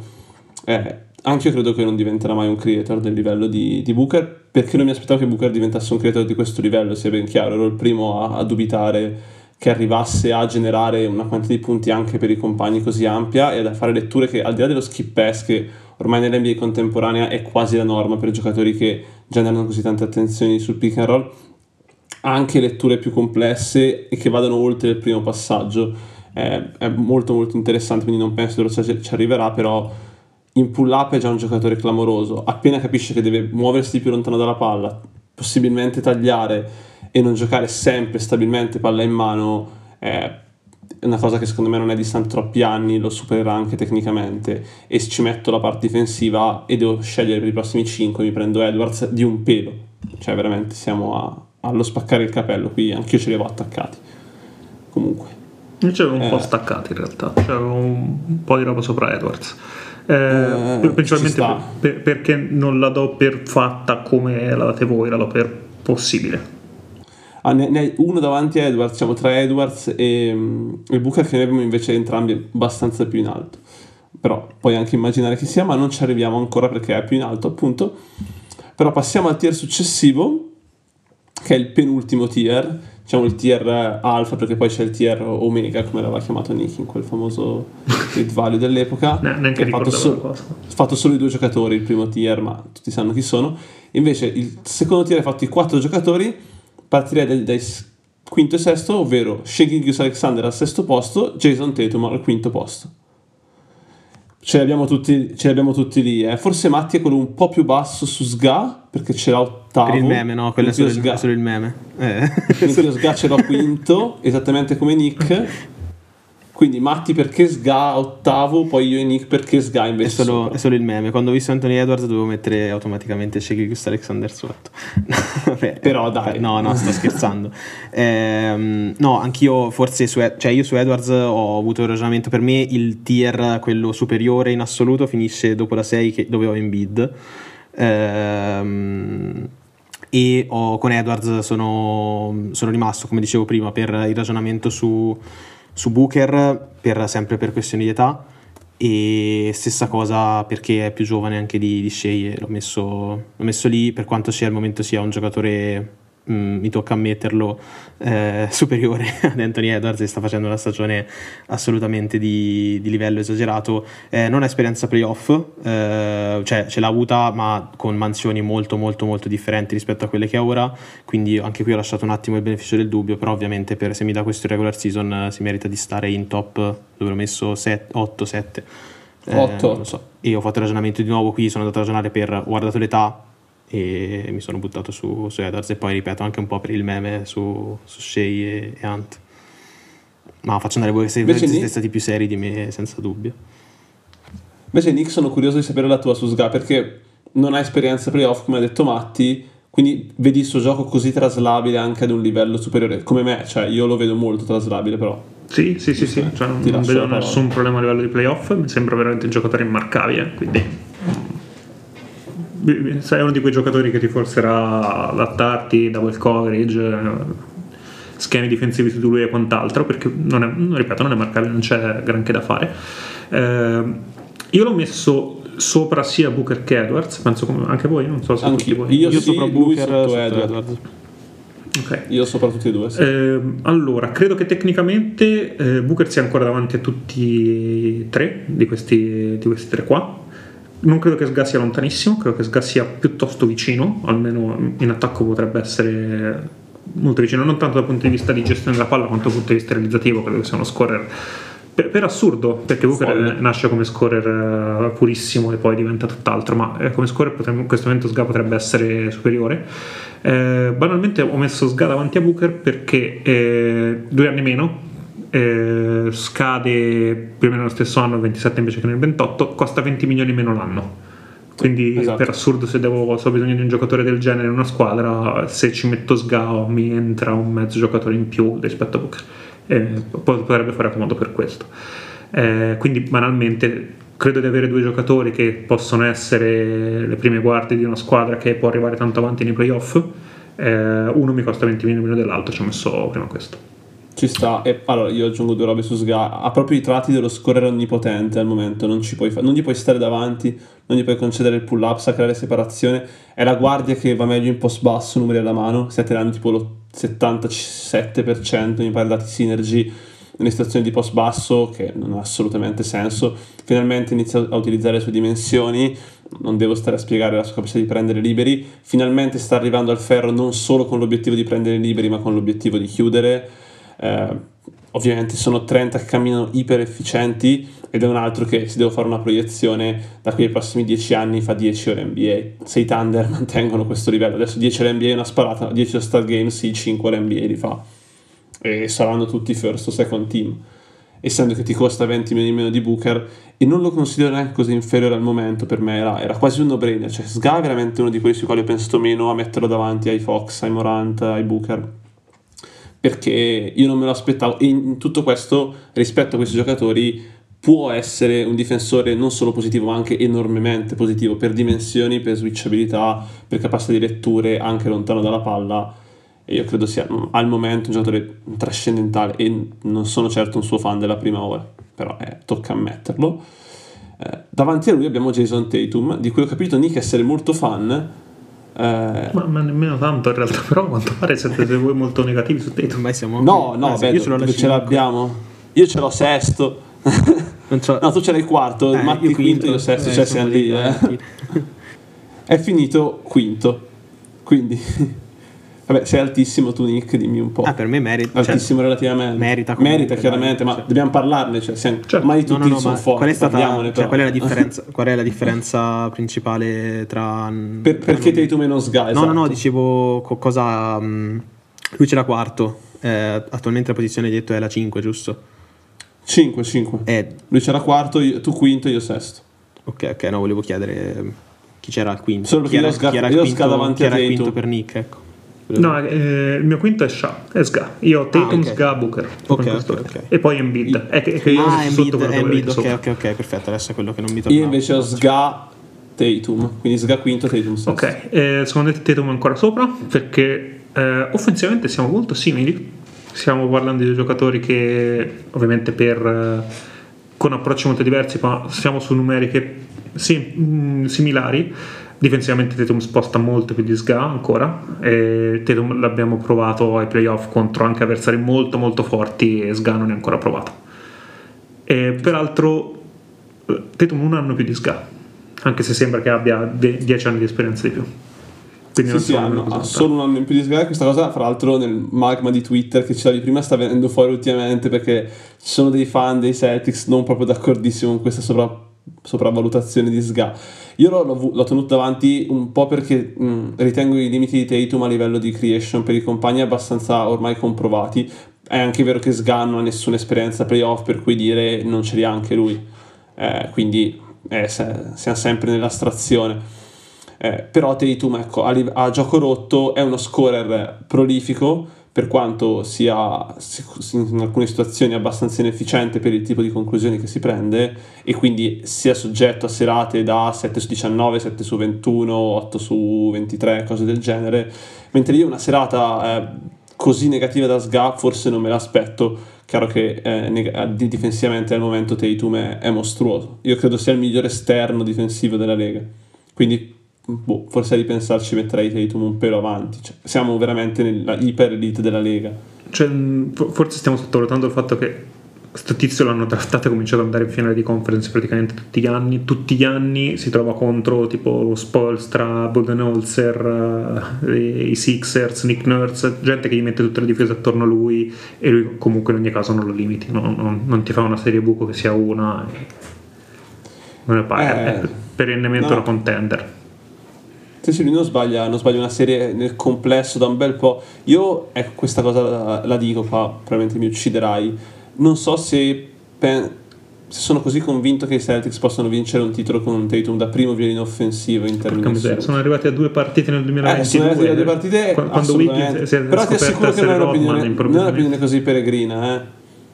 Cioè eh, era una, una squadra abbastanza particolare e non lo so quanti Celtics possono vincere con lui da main creator ecco, mettiamolo così forse da miglior giocatore offensivo sì da main creator Eh, ecco, non ti volevo so chiedere infatti da main creator, Da main dove- cioè, creator. da, da giocatore Da offensivo primario creator. secondo me puoi vincere con Tatum. giocatore offensivo primario sì Senza Ecco, forse main creator Cioè, se in- è, è un hot take, eh, mi rendo conto che ha fatto 72 conference finals di fila, le ha fatte da rookie. Al momento che contro attacco, sono, che attacco sono i Celtics? Come? Che attacco sono i Celtics nella Lega? Eh, Sì. terzo, Eh, secondo. Come rating? O secondo, Secondo, terzo, una roba- Secondo giù di lì. te lo dico adjusted. Eh, ragazzi, comunque, cioè, se- secondo attacco la vinci l'NBA, lo vinci il titolo. No, no, assolut- Ma assolutamente. poi sono prima contender est hanno, senza dubbio da, da hanno, hanno il primo, hanno il No, primo adjusted offensive rating della Lega. Per Dunks and Threes, Eh, quindi C'è- valutato su. Secondo me c'è, c'è sempre, vabbè, c'è il falso mito che eh, se non hai la difesa eccellente non vinci il titolo. Hanno anche la seconda difesa comunque. No, no, esatto, qua- quando in realtà è un po' una, una roba un po' al contrario, nel senso se tu hai un attacco eccellente e una difesa buona vinci il titolo, se tu hai una difesa eccellente e un attacco scarso non vinci il titolo. Eh, la difesa deve essere buona. Eh, Per- credo sono, che sono più basso sulle letture di Tatum. Main Eh, scorer sì, però- main creator cioè- lo vedo un po' più in difficoltà. secondo me per assurdo è come scorrere è meno istintivo di tutti gli altri cioè già ancora quando deve prendersi il tiro la tripla dal palleggio sai che se prendere la tripla dal palleggio perché fa quei tre palleggi fa sulla sinistra un pochino e tira su cioè, lo stebecchino, sì. tu- tutti gli altri sono molto più istintivi sono molto meno costruiti come, come scorer puri se vuoi Eh, però una dimensione. Eh, Tatum è altissimo. ah, è, gigante, è anche grosso. Cioè... È, veramente grosso, un'apertura di braccia gigantesca. È, è, uno che mette palla a terra quando vuole, va, va a contatto, non ha paura di prendere contatti, va al ferro, va in pull up eh, lo marchi veramente male, proprio un giocatore su cui prepari male le partite, pur non essendo un giocatore che te ne... Oddio, questo me ne fa 50, non te ne fa 50, però te ne fa 28 ogni sera, ogni singola sera. Più è il miglior difensore di là, più... Secondo me lo, lo, lo si marca veramente male. E ha 26 anni, cioè ragazzi, è giovanissimo. Sì, sì. Eh Banco se... ribadisco quello che hai detto, cioè è il miglior difensore dei Celtics, voglio che questo concetto passi. È anni che la mm. gente cerca di trovare... Non lo so, c'è, c'è Joel di quest'anno, quindi non so eh, se... Io credo che Tatum sia un difensore superiore. Su, sulla difesa di Tatum mi sono sempre stato altissimo. Lui era già... Vabbè, adesso con Joel dei magari, ma tutti gli anni scorsi era superiore anche a Robert Williams come impatto e ai vari Orford, eccetera, che si cercava di paventare. Per me Tatum proprio clamoroso anche per capacità di arrivare in aiuto, fare il ring protector secondario. E anche a livello, anche a livello playoff, il, proprio questo, il fatto che sia enorme lui eh, ti aiuta tantissimo ad avere una, dote, una, dose di versatilità enorme se sei, se sei, una squadra e lo puoi usare in qualsiasi modo. Cioè, questo è almeno quello che intercorre al momento anche rispetto a Shigilius Alexander tra tra gli altri che mi fa mettere lì più l'esperienza che diceva Nick all'inizio. A livello di playoff eh, si tratta da quando è entrato nella Lega uno che fa playoff tutti gli anni assolutamente un primo velino di alto livello per me merita di stare lì abbondantemente ed è ancora giovane quindi sì, per me per, come contratto tra l'altro estenderà a breve ancora non è esteso ma se, se non ricordo male ora a meno che non mi sia perso qualcosa. No no estenderà eh, esatto. eh, ancora scade 2025 estenderà a breve al Mega Max Super da un milione e mezzo esattamente euro, quindi... un miliardo di euro l'anno figuriamoci però eh, sì. Per me ci sta cioè, la grande come scelta Peraltro, okay. cioè, penso ai playoff per assurdo, cioè se un, un, giorno ti si rompe la point guard e hai bisogno che Tatum per una gara di playoff ti porti palla tutta la partita, te lo fa. Sì, eh, sì, sì. Se hai bisogno che Booker una partita prenda 15 rimbalzi, non te li prende. Sgale, non sgale in meno. Sì, sì, è, sca- è, molto scalabile Tatum. Sì, sa fare tante cose. Tantissime cose. Però ecco, se hai Tatum che ti porta pallattone per dei playoff... No, no, vabbè. una partita di playoff. Sì, sì, ci sta. Ok, una partita, passiamo... Una partita regge. Una partita regge. Sì. Tier successivo, qua andiamo veramente nell'empiro, i quattro nomi sono scontatissimi, forse l'ordine no. Al quarto posto, Victor Wembanyama. Eh, io e Matti ce l'avevamo entrambi abbastanza in alto, terzo, quarto, comunque siamo lì. Nick invece ottavo. Eh, io parto perché ce l'avevo addirittura davanti a Giannis. Io su Wemby sono altissimo. Eh, mi ricordo la, la TED value di, di Bill Simmons del 2004 ovviamente non è che me la ricordo dell'epoca, l'ho no. anni dopo. No, no, al primo posto c'era, c'era già LeBron James. Eh, dopo, dopo, solo anno da rookie, ecco, io adesso non sto dicendo che Wembanyama sia LeBron James, infatti non, non, l'ho messo al primo posto, però i flash di Wembanyama sono da uno che potrebbe diventare il miglior giocatore del mondo e con buonissime possibilità di diventare uno dei migliori 10 giocatori di tutti i tempi, se tutto va per il verso giusto. Giannis, magari non, non dico che lo è già, però è sulla buona traccia anche lui però io al momento non me la sentirei di scambiare uno come Bagnana perché non so dove può arrivare, cioè è proprio lo scambiare una cosa che potrebbe essere talmente superiore a chiunque altro, anche ai GOT di questo gioco, per me è, è completa follia. Mm, poi sono lì terzo e quarto, eh, cioè Gianni ce l'avevo quarto. Però se devo dare una motivazione è questa, per me Gianni, Wemby è proprio il futuro e scambiare il futuro della Lega non lo sai, non, non lo faresti mai secondo me. Ok. Allora, le, le, finestre NBA sono. Scusami, Matteo. No, no, no, dicevo che sono d'accordo con questo. Dicevo, eh, sono io che ce l'ho lì in quella zona e Nick, giusto, che ce l'ha diverso rispetto io a. Io ce l'ho ottavo. Eh, esatto, vai, vai. Eh, ah, le, le, finestre NBA sono piccole e strette. E, e quando hai possibilità di aprirlo, lo fai. Uh, non so se vi ricordate a suo tempo, ma quando i Cavaliers scambiarono Wiggins per Love, vennero dette peste, Mattia probabilmente sì, eh, ne, ne, dissero peste corna dei Cavaliers perché come scambi il miglior prospetto da non si sa quanto per un giocatore che ai playoff non sposta, che non è un buon difensore, eccetera, eccetera, i Cavaliers hanno vinto un titolo. Eh, Wiggins per vincere un titolo si è dovuto inventare un'altra squadra, ha passato è un bust, non vale quei soldi lì, è diventato un role player, eccetera, eccetera.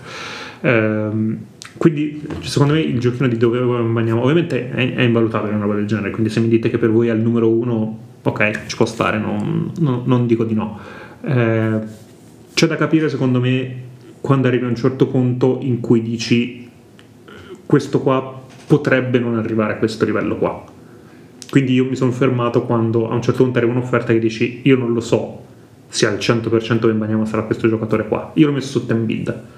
Eh, io non ho la certezza al momento eh, che Wembanyama sarà l'MVP della, dell'NBA o potrebbe essere l'MVP dell'NBA per uno più anni potenzialmente roba del genere. Eh, ci sono buone probabilità, queste siamo tutti d'accordo, sono buone probabilità che diventi MVP per più anni, sono buone probabilità che sono in altre fasi e la probabilità è tutto, la potenzialità insomma è tutto ciò che abbiamo su Wembanyama al momento.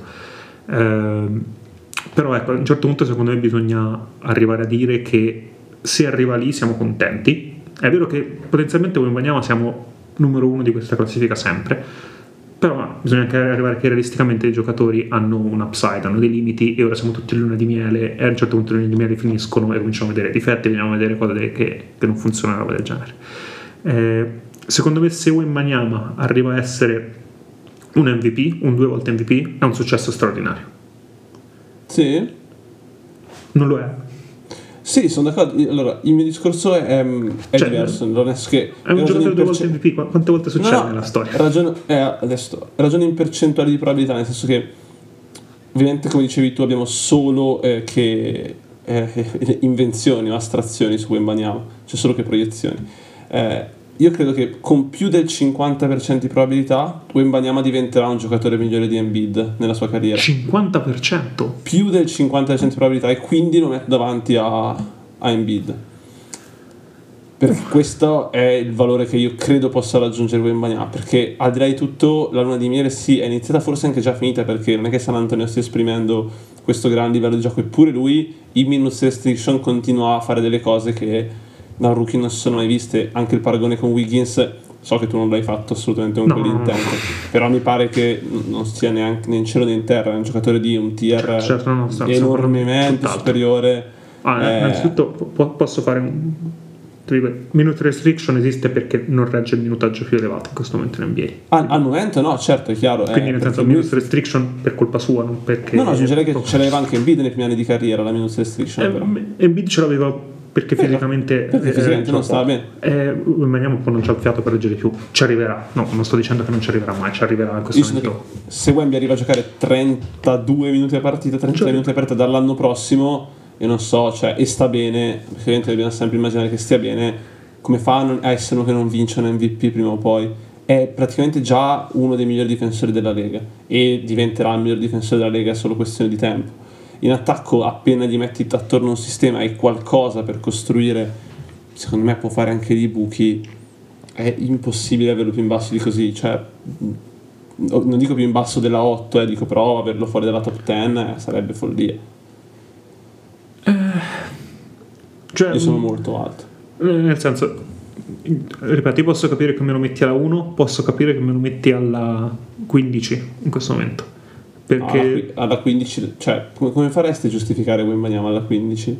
Ma io non ho la certezza che Wembanyama sarà uno no. che, che, mi farà. Guarda un po' che ho LeBron James, eh, no, eh. Aaron Fox, eh, Anthony, Ed, Anthony quante, quante, possibilità ci sono che Wembanyama, ovviamente è Wembanyama è un rookie, quindi qua le, le difficoltà alte, di valutazione sono, sono, quelle. Alte, però quante possibilità ci sono che diventi un giocatore migliore di Ali Barton? Se me lo metti a 15 o 10 milioni sto arrivando molto, tante, tantissimo. tanto, però non sappiamo nulla. Non eh, sappiamo ancora per... nulla.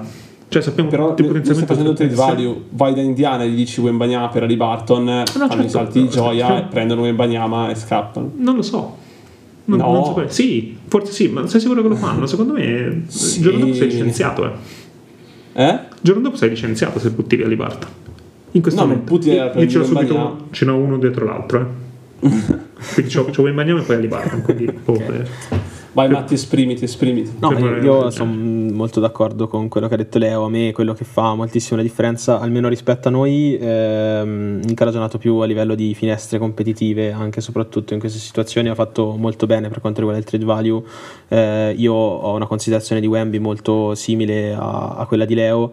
Eh, è in quel tier lì, ripeto, come l'ho messo con Tatum ed Embiid. Se tu vai da Boston dicendo ti do Wembanyama, tu mi dai Tatum, Boston non te lo fa mai e viceversa da, da, una parte esatto. credo nemmeno San Antonio te lo fa perché non hanno attualmente la finestra per farlo, giustamente certo. quello per, per, queste ragioni qua, ma non perché intercorra chissà che valore. E ho dato molto peso personalmente la differenza grossa rispetto a Chat, per cui ho fatto anche il ragionamento del mi lascio il beneficio del dubbio perché non ho, non ho sicurezze, è che Wembanyama al momento anche a livello di, prima face, facevate giustamente il ragionamento con LeBron eh, che è ancora in un altro universo, però dici mi mette la mia franchigia nella mappa NBA, attualmente l'ora di Wembanyama è questo per il tipo di, di Eh, attenzione mediatica che si attira addosso.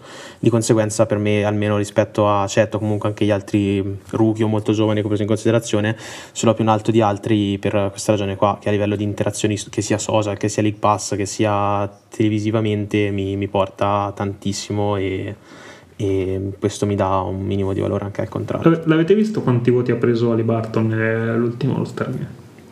Sì, sì. Star. sì, Hai guardato solo quelli di Towns? Ok. Guardate quanti voti ha preso Ali Barton. Ali, Ali Vabbè, Barton ma è normale, nel senso... Sì, sì, assolutamente. eh, si potrebbe, cioè, visto come sono giocatori, sono giocatori super mediatici. Stesso guarda, guarda tipo Wembanyama ogni Esatto. volta i rating televisivi o anche solo di Certo, certo, no. social. Ragazzi, cioè, Cioè, siamo- San Antonio gioca- cioè, gioca le partite di Natale, va in nazionale più di tutti. Però vi, vi ribalto un attimo la questione. Quando è che secondo voi cioè, la carriera di Wembanyama è un fallimento? Ah, è un fallimento, dipende da cosa si intende. Però ecco, diciamo il floor di Wembanyama, secondo me è un fallimento se non diventa. Lui dovrebbe essere un pluri defensive player Ecco, of the year. Per me il fallimento è molto difensivo. positivo. È difensivo. eh. Molto positivo in attacco. Se non diventa questo è un fallimento. Se diventa coperto è un fallimento? No, se diventa coperto è un fallimento. Sì, assolutamente. Cioè, se diventa, se diventa Goberti in difesa e molto di più di Goberti in attacco, no. Se mi diventa Goberti in toto, un Cioè, che tipo mi è, negativo, mi è sostanzialmente negativo e parlo per esperienza in attacco e difensivamente, Esatto. però mi sposta.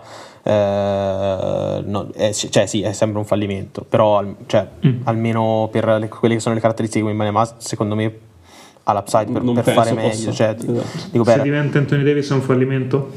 mm, no, No, se secondo me diventa no. Anthony Davis, se diventa Anthony Davis, no.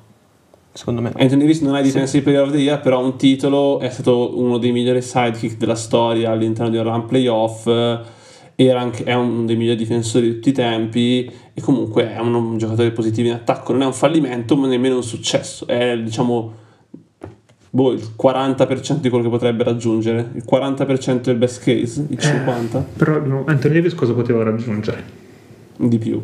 Eh, cioè, abbiamo tutti dei giocatori che potrebbero essere tutti tantissimo di più. Il fatto è che chi è diventato quello che pensavamo che diventasse è uno che è LeBron. No, no, ass- assolutamente, però Poi questo sembra davvero... qualcuno eccede sicuramente le Qualcuno- aspettative. Eh, Però eh, Wembanyama è l'unico giocatore in tutti i 25, tolto LeBron James, che ha l'1, lo 0,1% di possibilità di diventare uno dei migliori 5 della storia. Tutti gli altri non, hanno nemmeno questa, questa minima opzione. tu pensi che Chiaro Luca che- non potrebbe diventare uno dei migliori 5 della storia? Luca, infatti, Luca Infatti, è eh, primo. stavo per dire Lu- credo- stavo per dire Luca, ovvio. Sì. Luca non penso possa, io non credo Luca possa diventare uno dei migliori 5 della storia e io sono l'unico dei tre che ha Luca primo e non secondo. Però non credo possa diventare uno dei migliori 5 della storia per un fatto difensivo Io- semplicemente. in questo momento non riesco nemmeno a escludere se Jokic o Giannis possono, non possono assolutamente imprescindibilmente diventare i primi 5 nella storia. Perché Forse Giannis, Jokic, non lo so. Sempre un questione, una questione difensiva. Se tu prendi i migliori 5 giocatori ma di tutti i ragazzi, tempi, sono hanno tutti difensori che si 29 anni spostavano. tutti e due. cioè, Ma sono difensori che spostavano da quando ne avevano 23. E che poi hanno smesso di spostare. No, chi dai, che ha smesso di spostare difensivamente? Kobe, LeBron. No, Kobe non è un top 5. Ah, eh, calma, cioè, ora chi no, no, non LeBron ha facciamo. smesso di spostare. non facciamo. No, beh, però LeBron, Jordan, Jabbar, Shaq. Non perdiamoci questa gente classifiche, qui, questa gente che spostava. no, no, vabbè, c'è questione, però secondo me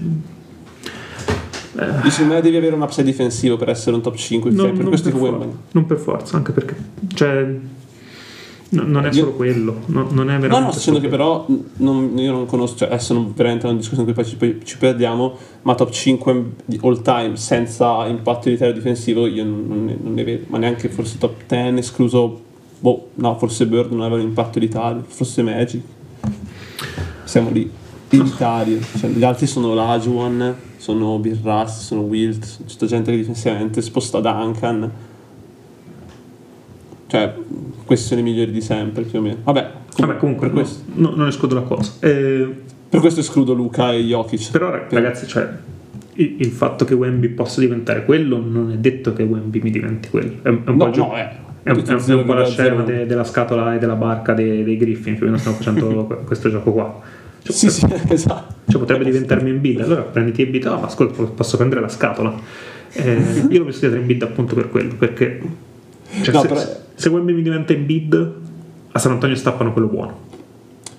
Ci può stare, però io in bid... Se, se una squadra giu... X domani mi però, dice... Però puoi, prenderti un giocatore come in bid, o puoi prendere un giocatore che potrebbe diventarti in bid però potrebbe diventare un Embiid, in, cioè non è l'Embiid di, del 2019, della trade value del 2020-19, che deve ancora vincere due MVP. È un Embiid che sta uscendo forse dal peak, eh, sì. che ha due anni di peak e poi esce. Eh, è un Embiid che magari vince un MVP e poi esce. Potrebbe anche essere un, un giocatore che non arriva mai a quel livello.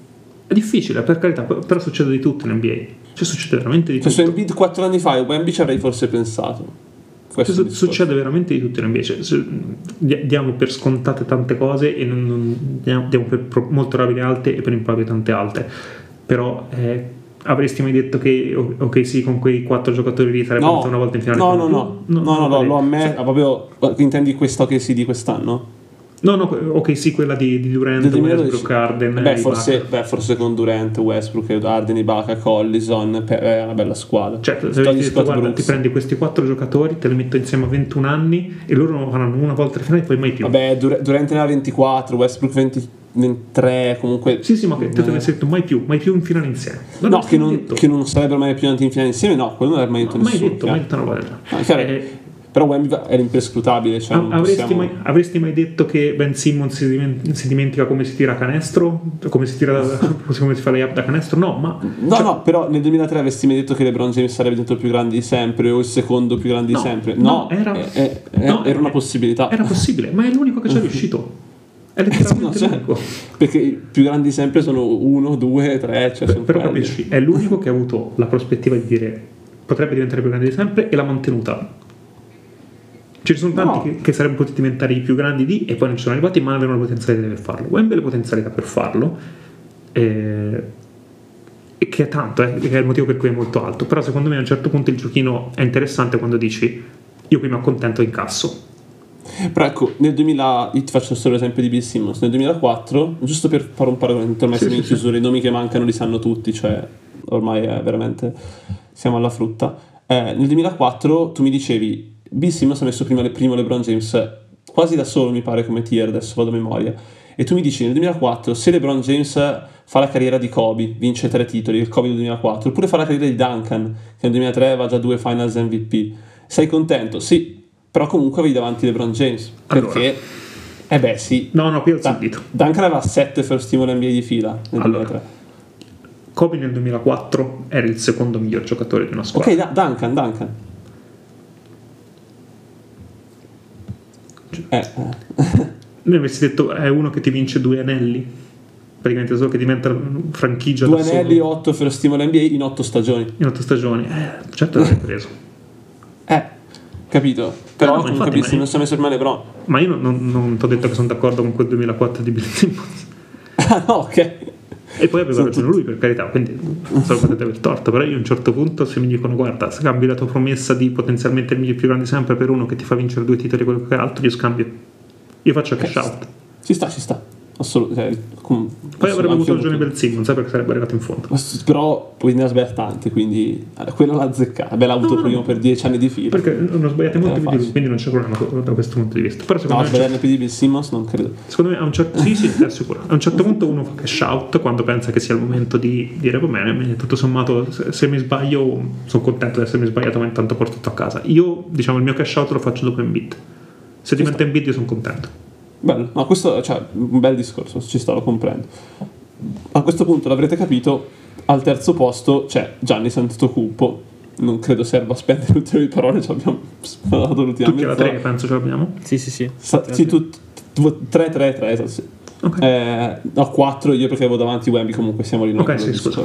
Cambia poco. Eh, discorso che ha appena fatto Nick, se Wemby mi diventa due volte MVP, MVP delle finali, perenne All-Star o l'NBA... Uno dei migliori giocatori di tutti i tempi già adesso due metà campo, siamo contenti. Quindi penso che il discorso rimanga quello per tutti e due.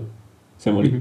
Quello, del, quello del, cash out. Esatto, il cash out noi lo facciamo a Giannis, lo facciamo qua. tu lo fai a Giannis, esatto. E Ok. vai, il secondo. Tier eh, primo, cioè erano tutti primo o secondo. Emil aveva messo Luca primo come me. Voi due avete messo Jokic primo e Luca secondo. Io invece ho messo Jokic secondo. Quindi volete partire voi perché Jokic e non Luca? Perché Luca e non Jokic? Io, come Io preferite? al solito do la precedenza. parlato, vai, par- parla tu, Matti, che non hai Sì, seguito. se Io volete- abbiamo appena parlato per Io mezz'ora. sono sempre molto timido e gentile, cioè cerco di dare la precedenza all'ospite, però in questo caso almeno Parla un po' di- per me, per, per quanto riguarda Jokic, io ce l'ho primo per eh, semplicemente eh, il fatto che è il miglior giocatore del mondo a livello tecnico e anche da, da- da Luca è, è spostato abbastanza, anche se secondo me come tier parlavamo nella top 25 che ce l'avevamo tutti in un tier a parte, è reduce da un titolo vinto, è un giocatore che se non è MVP che lo vince de facto eh, lo è nominalmente eh, si può discutere se poi sia lui un bid o meno però è comunque quel giocatore là Eh, rispetto a Luca ha anche il titolo in più per quanto l'età ovviamente sia dalla parte di Luca e siamo tutti d'accordissimo su questo però per adesso ha una run di quel tipo là che Luca ha ha del grande altissimo livello, soprattutto con Dallas, che lo hanno aiutato, soprattutto quella in cui è arrivato nelle finali di conference. Siamo d'accordissimo, però l'idea è che io ho già un giocatore fatto e finito in questo momento che mi dà garanzie di, di arrivare a vincere il titolo e di fare una regular season da primo seed. eh, me lo tengo eh, rispetto a Luca. Poi non è che dico c'è una differenza abissale o meno, però questo è. Con Luca ancora non ho, non ho garanzia di vincere il titolo, ecco, non, non ce l'ho avuta questo playoff. Eh, non, è, non è adattabile quanto Jokic. Il, il mio primo tier in realtà era lo Jokic, eh, Doncic, Antetokounmpo, pensavo questi tre fossero un, un argomento un po' a parte. Voi avete, eh, lei avevo in bagno più in alto quindi mi scombussola sto, sto tier qua, però secondo me era più interessante partire da analizzare questi tre insieme. Ci sta, Eh, analizziamoli, c'è anche Giannis non abbiamo quasi parlato, quindi se vuoi... Allora, eh, abbiamo due di 29 e uno di 25. È vero, Jokic Antetokounmpo di 29 e Luca di 25. Eh, caso vuole che quelli di 29 anni hanno già vinto un titolo e Luca no. Eh, credo che siamo tutti abbastanza tranquilli di poter dire che questi qua sono giocatori che tu metti in una franchigia e domani questa franchigia speri che vada molto molto avanti ai playoff, probabilmente ar- arriva fino in fondo. Eh, la differenza è che ovviamente Luca ancora non ha provato questa cosa, ma penso che se qualcuno domani va, su, va in coma e si rivede tra due anni e gli dicono guarda Doncic ha vinto due anni le finali di fila, nessuno rimane sconvolto dalla cosa. Cioè, po- potrebbe succedere a un certo punto e ci abbiamo tutti in canna che succede. Anzi, so- sono uno di quelli stupiti che ancora non abbia vinto un MVP, che non abbia ancora fatto le finals, roba del genere, perché pensavo ce l'avesse in canna da un po', anche per demeriti della squadra, però vabbè, è un altro po' discorso. Sono un po' d'accordo con quello che diceva Mattia, dal punto di vista di eh, devo un po' adattare le cose e roba del genere. Credo che tra questi tre, per assurdo, Luca sia il miglior solista, se volete. Vabbè. Eh, Miglior floor raiser. mm, mm, forse sì. fo- Insieme a- non non oddio, c'è non il concetto che, che- che volevo dire. Il punto è che eh, secondo me Luca è un po' più quello che si fa squadra da solo e anche se vuoi gioca da solo. Eh, potenzialmente uno che veramente si prende il pallone 22 secondi eh, e poi o trova il tiro o trova il passaggio migliore possibile e il suo compagno la mette perché ha 5 metri di spazio o lui segna perché prende il tempo a chiunque, prende il fallo a chiunque e quant'altro. Quindi per carità questa cosa rende tanto. Eh, Jokic è, in questo momento penso sia il miglior giocatore in NBA, eh, è veramente inarrestabile, sta ridicolizzando chiunque si mette davanti, Anthony Davis ridicolarizzato, Adebayo ridicolizzati ed eravamo tutti tranquilli a dire che avevano migliori prospetti difensivi in NBA eccetera eccetera. Non gli fanno niente, non, non li vede nemmeno, quindi in questo momento Jokic è veramente intoccabile, è campione in carica quindi non gli si può dire niente, ha vinto due MVP, non ha vinto il terzo perché non gli interessava. Eh, veramente penso l'unico motivo in cui in questo momento si, si può essere bassi su Jokic è perché puoi dire a un certo punto si romperà le balle e non giocherà più a basket. Non credo sia così, però c'è, se volete, la, la teoria del complotto su Jokic è che nel 2027 quando scade il contratto smette. Eh, Io credo che Jokic sia ossessionato dalla pallacanestro, quindi Credo non smetterà. Que- que- anche questa è una questione abbastanza memetica che ha abbastanza Certo. stancato, Certo, quella certo. dei, dei cavalli e delle, Certo, delle certo. cazzatine varie, quindi si è visto benissimo, lui è, fissato con il gioco. E allora, due filoni. Jokic è il miglior giocatore della Lega con grande margine, secondo me, sul secondo. Eh, come ha detto Nick, ridicolizza tutti, è completamente inarrestabile, può giocare in qualsiasi zona del campo e segnare da qualsiasi zona del campo, creare per chiunque. In aggiunta è scalabilissimo, ce la puoi mettere in qualsiasi contesto perché apre spazi giganteschi essendo una point guard di 2 metri e 12 per 130 kg e passa eh, che veramente un creatore di questo livello non si vedeva da boh, mai o forse non si vedeva da Lebron e Arde ma comunque siamo nell'upper della storia NBA quindi il fatto che al momento sia il miglior giocatore della Lega non, non c'è alcun dubbio.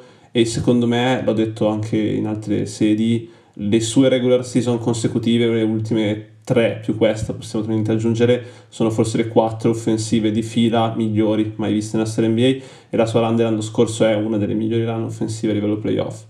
Quindi non ci sono assolutamente dubbi da questo punto di vista. L'unica cosa che mi fa preferire Luca sono i quattro anni di, di differenza. Unica questione, cioè ovviamente al momento che sono un giocatore superiore, per me Luca è il secondo giocatore NBA, il terzo giocatore NBA, sì, forse più vicino a essere il secondo giocatore NBA al momento che il terzo. Comunque, siamo lì e ha 4 anni di meno.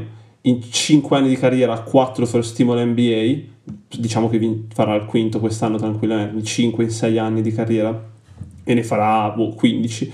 Come, diceva, come dicevate entrambi in realtà è l'unico che ha possibilità insieme a Wemby di diventare uno dei migliori di sempre.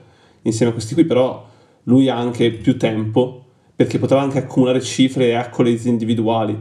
C'è uno che potrebbe arrivare veramente a 35.000 punti in carriera, una cosa del genere, eh, boh, eh, 3-4 MVP se mai riuscirà a vincerli, 2 anche solo, cosa del genere, 15, 16, 17 All-Star Game. Eh, tanto fin- finché gioca queste, queste sono le cose che metterà insieme. Quindi me lo fanno preferire 4 anni di meno, nulla di più. Al momento io che c'è un giocatore superiore, non c'è, non c'è nessun dubbio e Luca eh, forse ha leggerissimamente fallito la seconda parte di stagione dell'anno scorso, nel senso che da un rate del suo livello si poteva aspettare portasse Dallas perlomeno ai playoff. Che poi chiaramente non sempre tutto va dritto. Però è stata una situazione no. anche abbastanza strana quella sì. dell'anno scorso. C'è stata la, la trade sì, in mezzo alla stagione, non andavano benissimo prima, però in assoluto anche la discordanza con la dirigenza sul perdere le ultime o giocarle, insomma, è stata un po' particolare questa. Poi veniva dal 2022, dai playoff 2022, che sono stati praticamente un manifesto di potenza di, di quello che puoi vedere da Luca. Quindi cioè, sì, Luca, Luca è il miglior giocatore giovane degli ultimi vent'anni. Cioè, Luca è, il miglior, è stato il miglior ventenne, ventunenne, ventidue. No, no, sì, cioè dico, dopo, dopo LeBron è stato il miglior ventenne, ventunenne, ventiduenne, ventitreenne, ventiquattrenne del, del, degli ultimi anni, sostanzialmente. Nessuno ha raggiunto quel livello a quell'età dopo LeBron.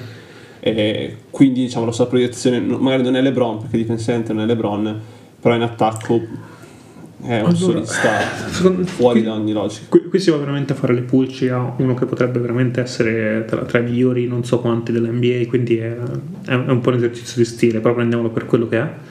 Ehm, diciamo che se devo trovare la pecca principale di Luca, non credo che sia la difesa, ed è un difensore orrendo, quindi sì, la difesa lo prende in considerazione, però secondo me non è quella cosa che ti blocca a livello di crescita, come dicevo prima, secondo me non è questa caratteristica così fondamentale se sei così tanto importante in attacco eh, è il fatto più che altro che per quanto eh, i role player con Luca sono tutti potenzialmente letali tutti sono, de, de, devi guardare fare di tutti non, secondo me non devi mai raddoppiare Luca Doncic perché poi veramente dai, fai prendere tiri con 7 metri di spazio e chiunque altro non ne vale mai la pena in NBA eh, io faccio, ho difficoltà innanzitutto a mm, immaginarmi una situazione in cui eh, Luca eleva un attacco forte a fortissimo, proprio per, capacità mie di, anche di immaginazione se volete, e che ci sia una superstar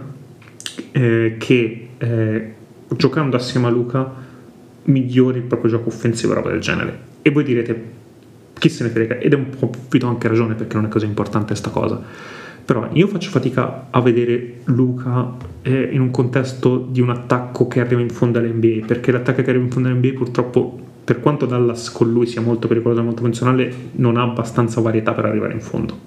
Per arrivare in fondo a vincere un titolo NBA devi avere una varietà in attacco e in difesa che in questo momento Doncic non ti dà, perché lo vediamo sempre giocare allo stesso modo. E perché il, il talento necessario per vincere un titolo NBA, pur quanto tu sia fortissimo, ti servono più giocatori di, di, di, una categoria superiore, non puoi andare avanti con uno fortissimo e tanti role player o roba del genere. Per quanto Jokic abbia fatto una cosa simile l'anno scorso, però Murray negli scorsi playoff fondamentalmente è un all-star. Murray Gordon, Gordon è un all-star difensivo, quindi insomma poi non lo sono nella realtà delle cose per il resto della loro carriera, ma in quel momento lo era. Eh, però ho bisogno di vedere da Luca una varietà nel suo modo di usare l'attacco, usare il pallone e la, la dico molto sbrigativa, o impara ad avere un gioco senza palla o secondo me il suo potenziale non lo raggiunge. Ci sta. Questo è, è, il, è il, grandissimo dubbio che c'è su Luca che c'era anche su Arden, fra l'altro all'epoca. Prendendo un giocatore di un archetipo, non dico similare, però è uno che aveva comunque la palla, come dici tu, la può tenere per 22 secondi e poi prendere un tiro quando vuole non hanno mai imparato a muoversi tantissimo tanto la palla, però Luca può a 25 anni. Peraltro anche lì facciamo il cash out, però il cash out è molto più simile perché se Luca diventa Arden fa tipo uh, un MVP che forse ne meriterebbe 3 roba del genere eh, e magari a quel punto tu non fai cash out, però tutto sommato no, non è scontato che arrivi mai a questo MVP, ma è molto probabile in questo momento. Ah, io diciamo, sono uno di quelli che crede che Arden ne meritasse 3 eh, se mi dici faccio cash out a 3 MVP, magari lo faccio. e sono molto alto su Arden. Eh, però ecco, credo che Luca ci possa arrivare, possa anche arrivare a vincere quel titolo che Arden non ha mai vinto. Sì, sì.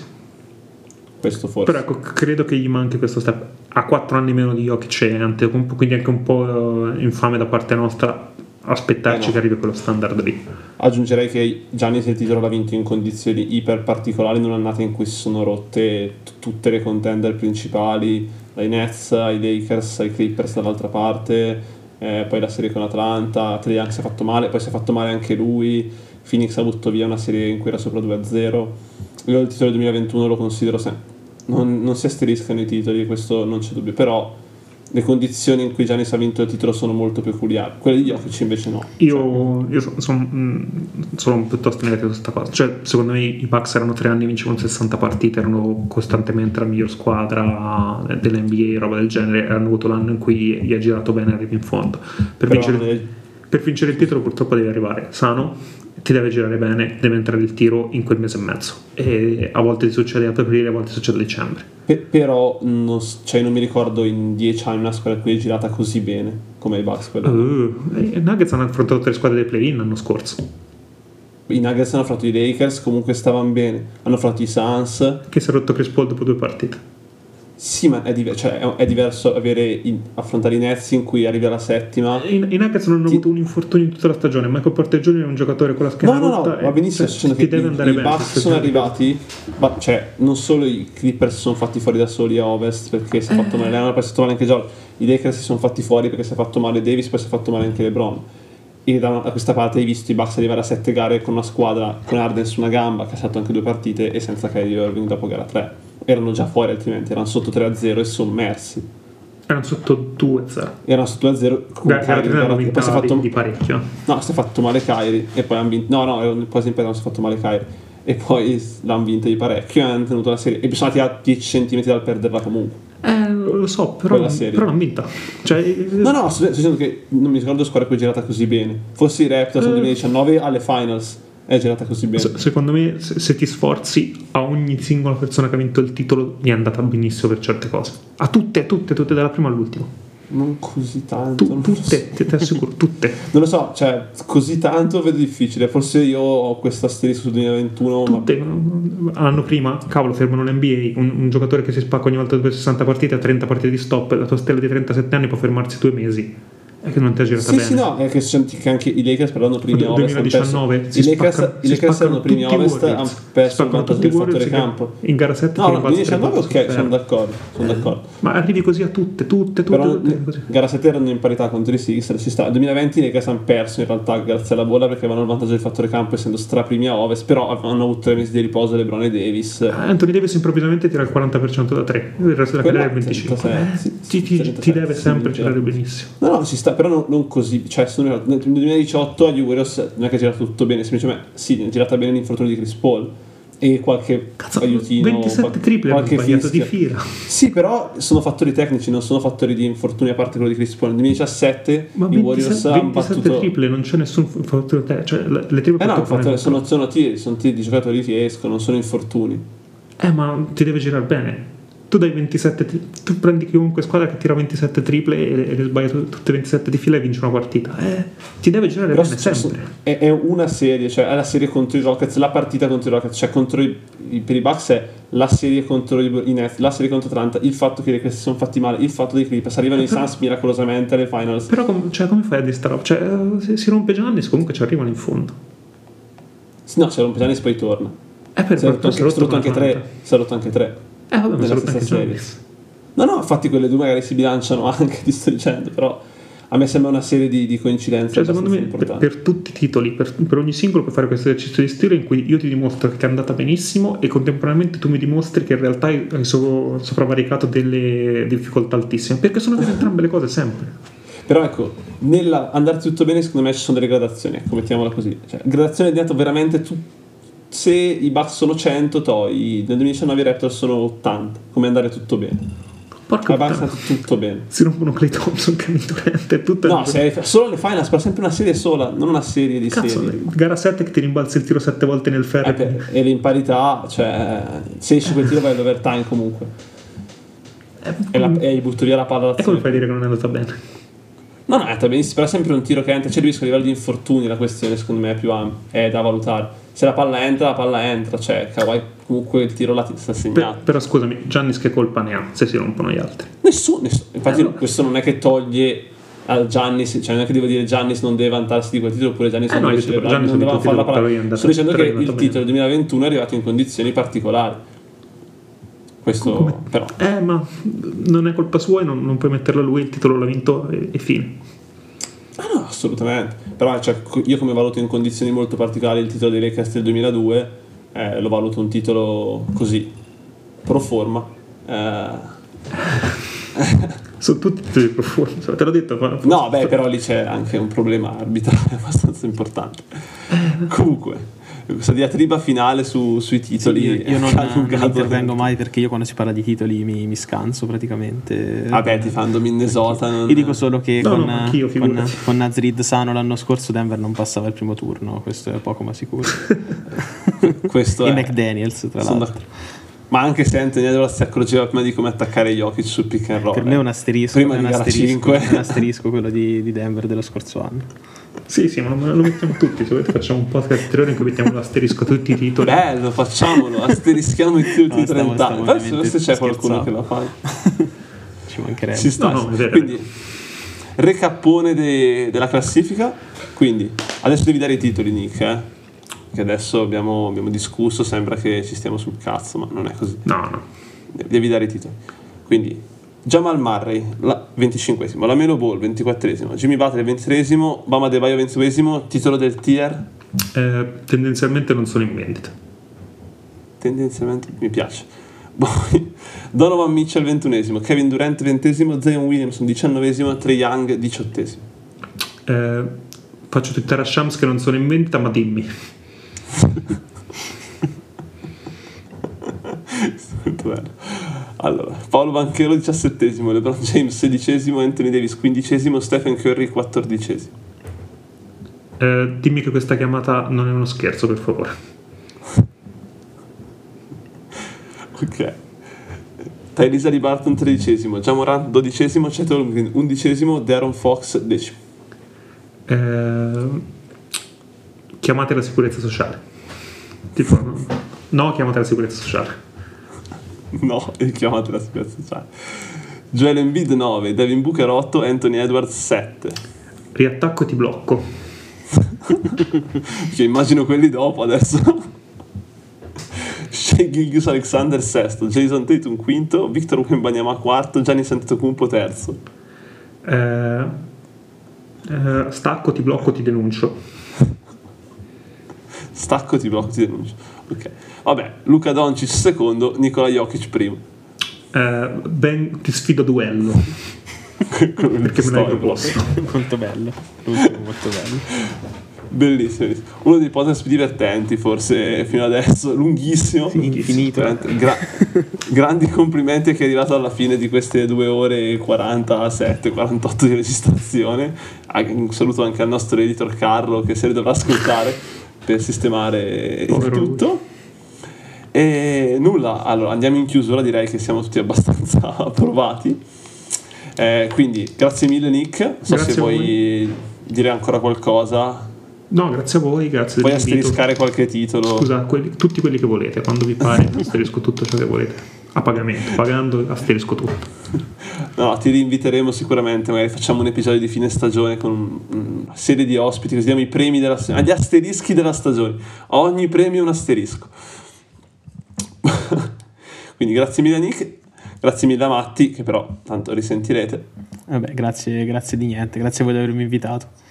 Ovviamente nessuno ti ha invitato, sei venuto qui di tua spontanea volontà ed anche chiedendolo con moltissima verve, sapendo l'importanza dell'occasione non volendo in alcun modo mancare. Comunque, io ringrazio ancora per l'ennesima volta tutti quelli che sono arrivati in fondo a questo episodio fiume, siete degli eroi senza mezzi termini. Vi ricordo di seguirci su Twitter, in X o in descrizione, su Spotify, che fa sempre comodo, e se proprio, proprio volete esagerare, anche lasciare 5 stelle, che con l'algoritmo un minimo aiutano. Per il resto, noi ci sentiamo settimana prossima. Ciao ragazzi!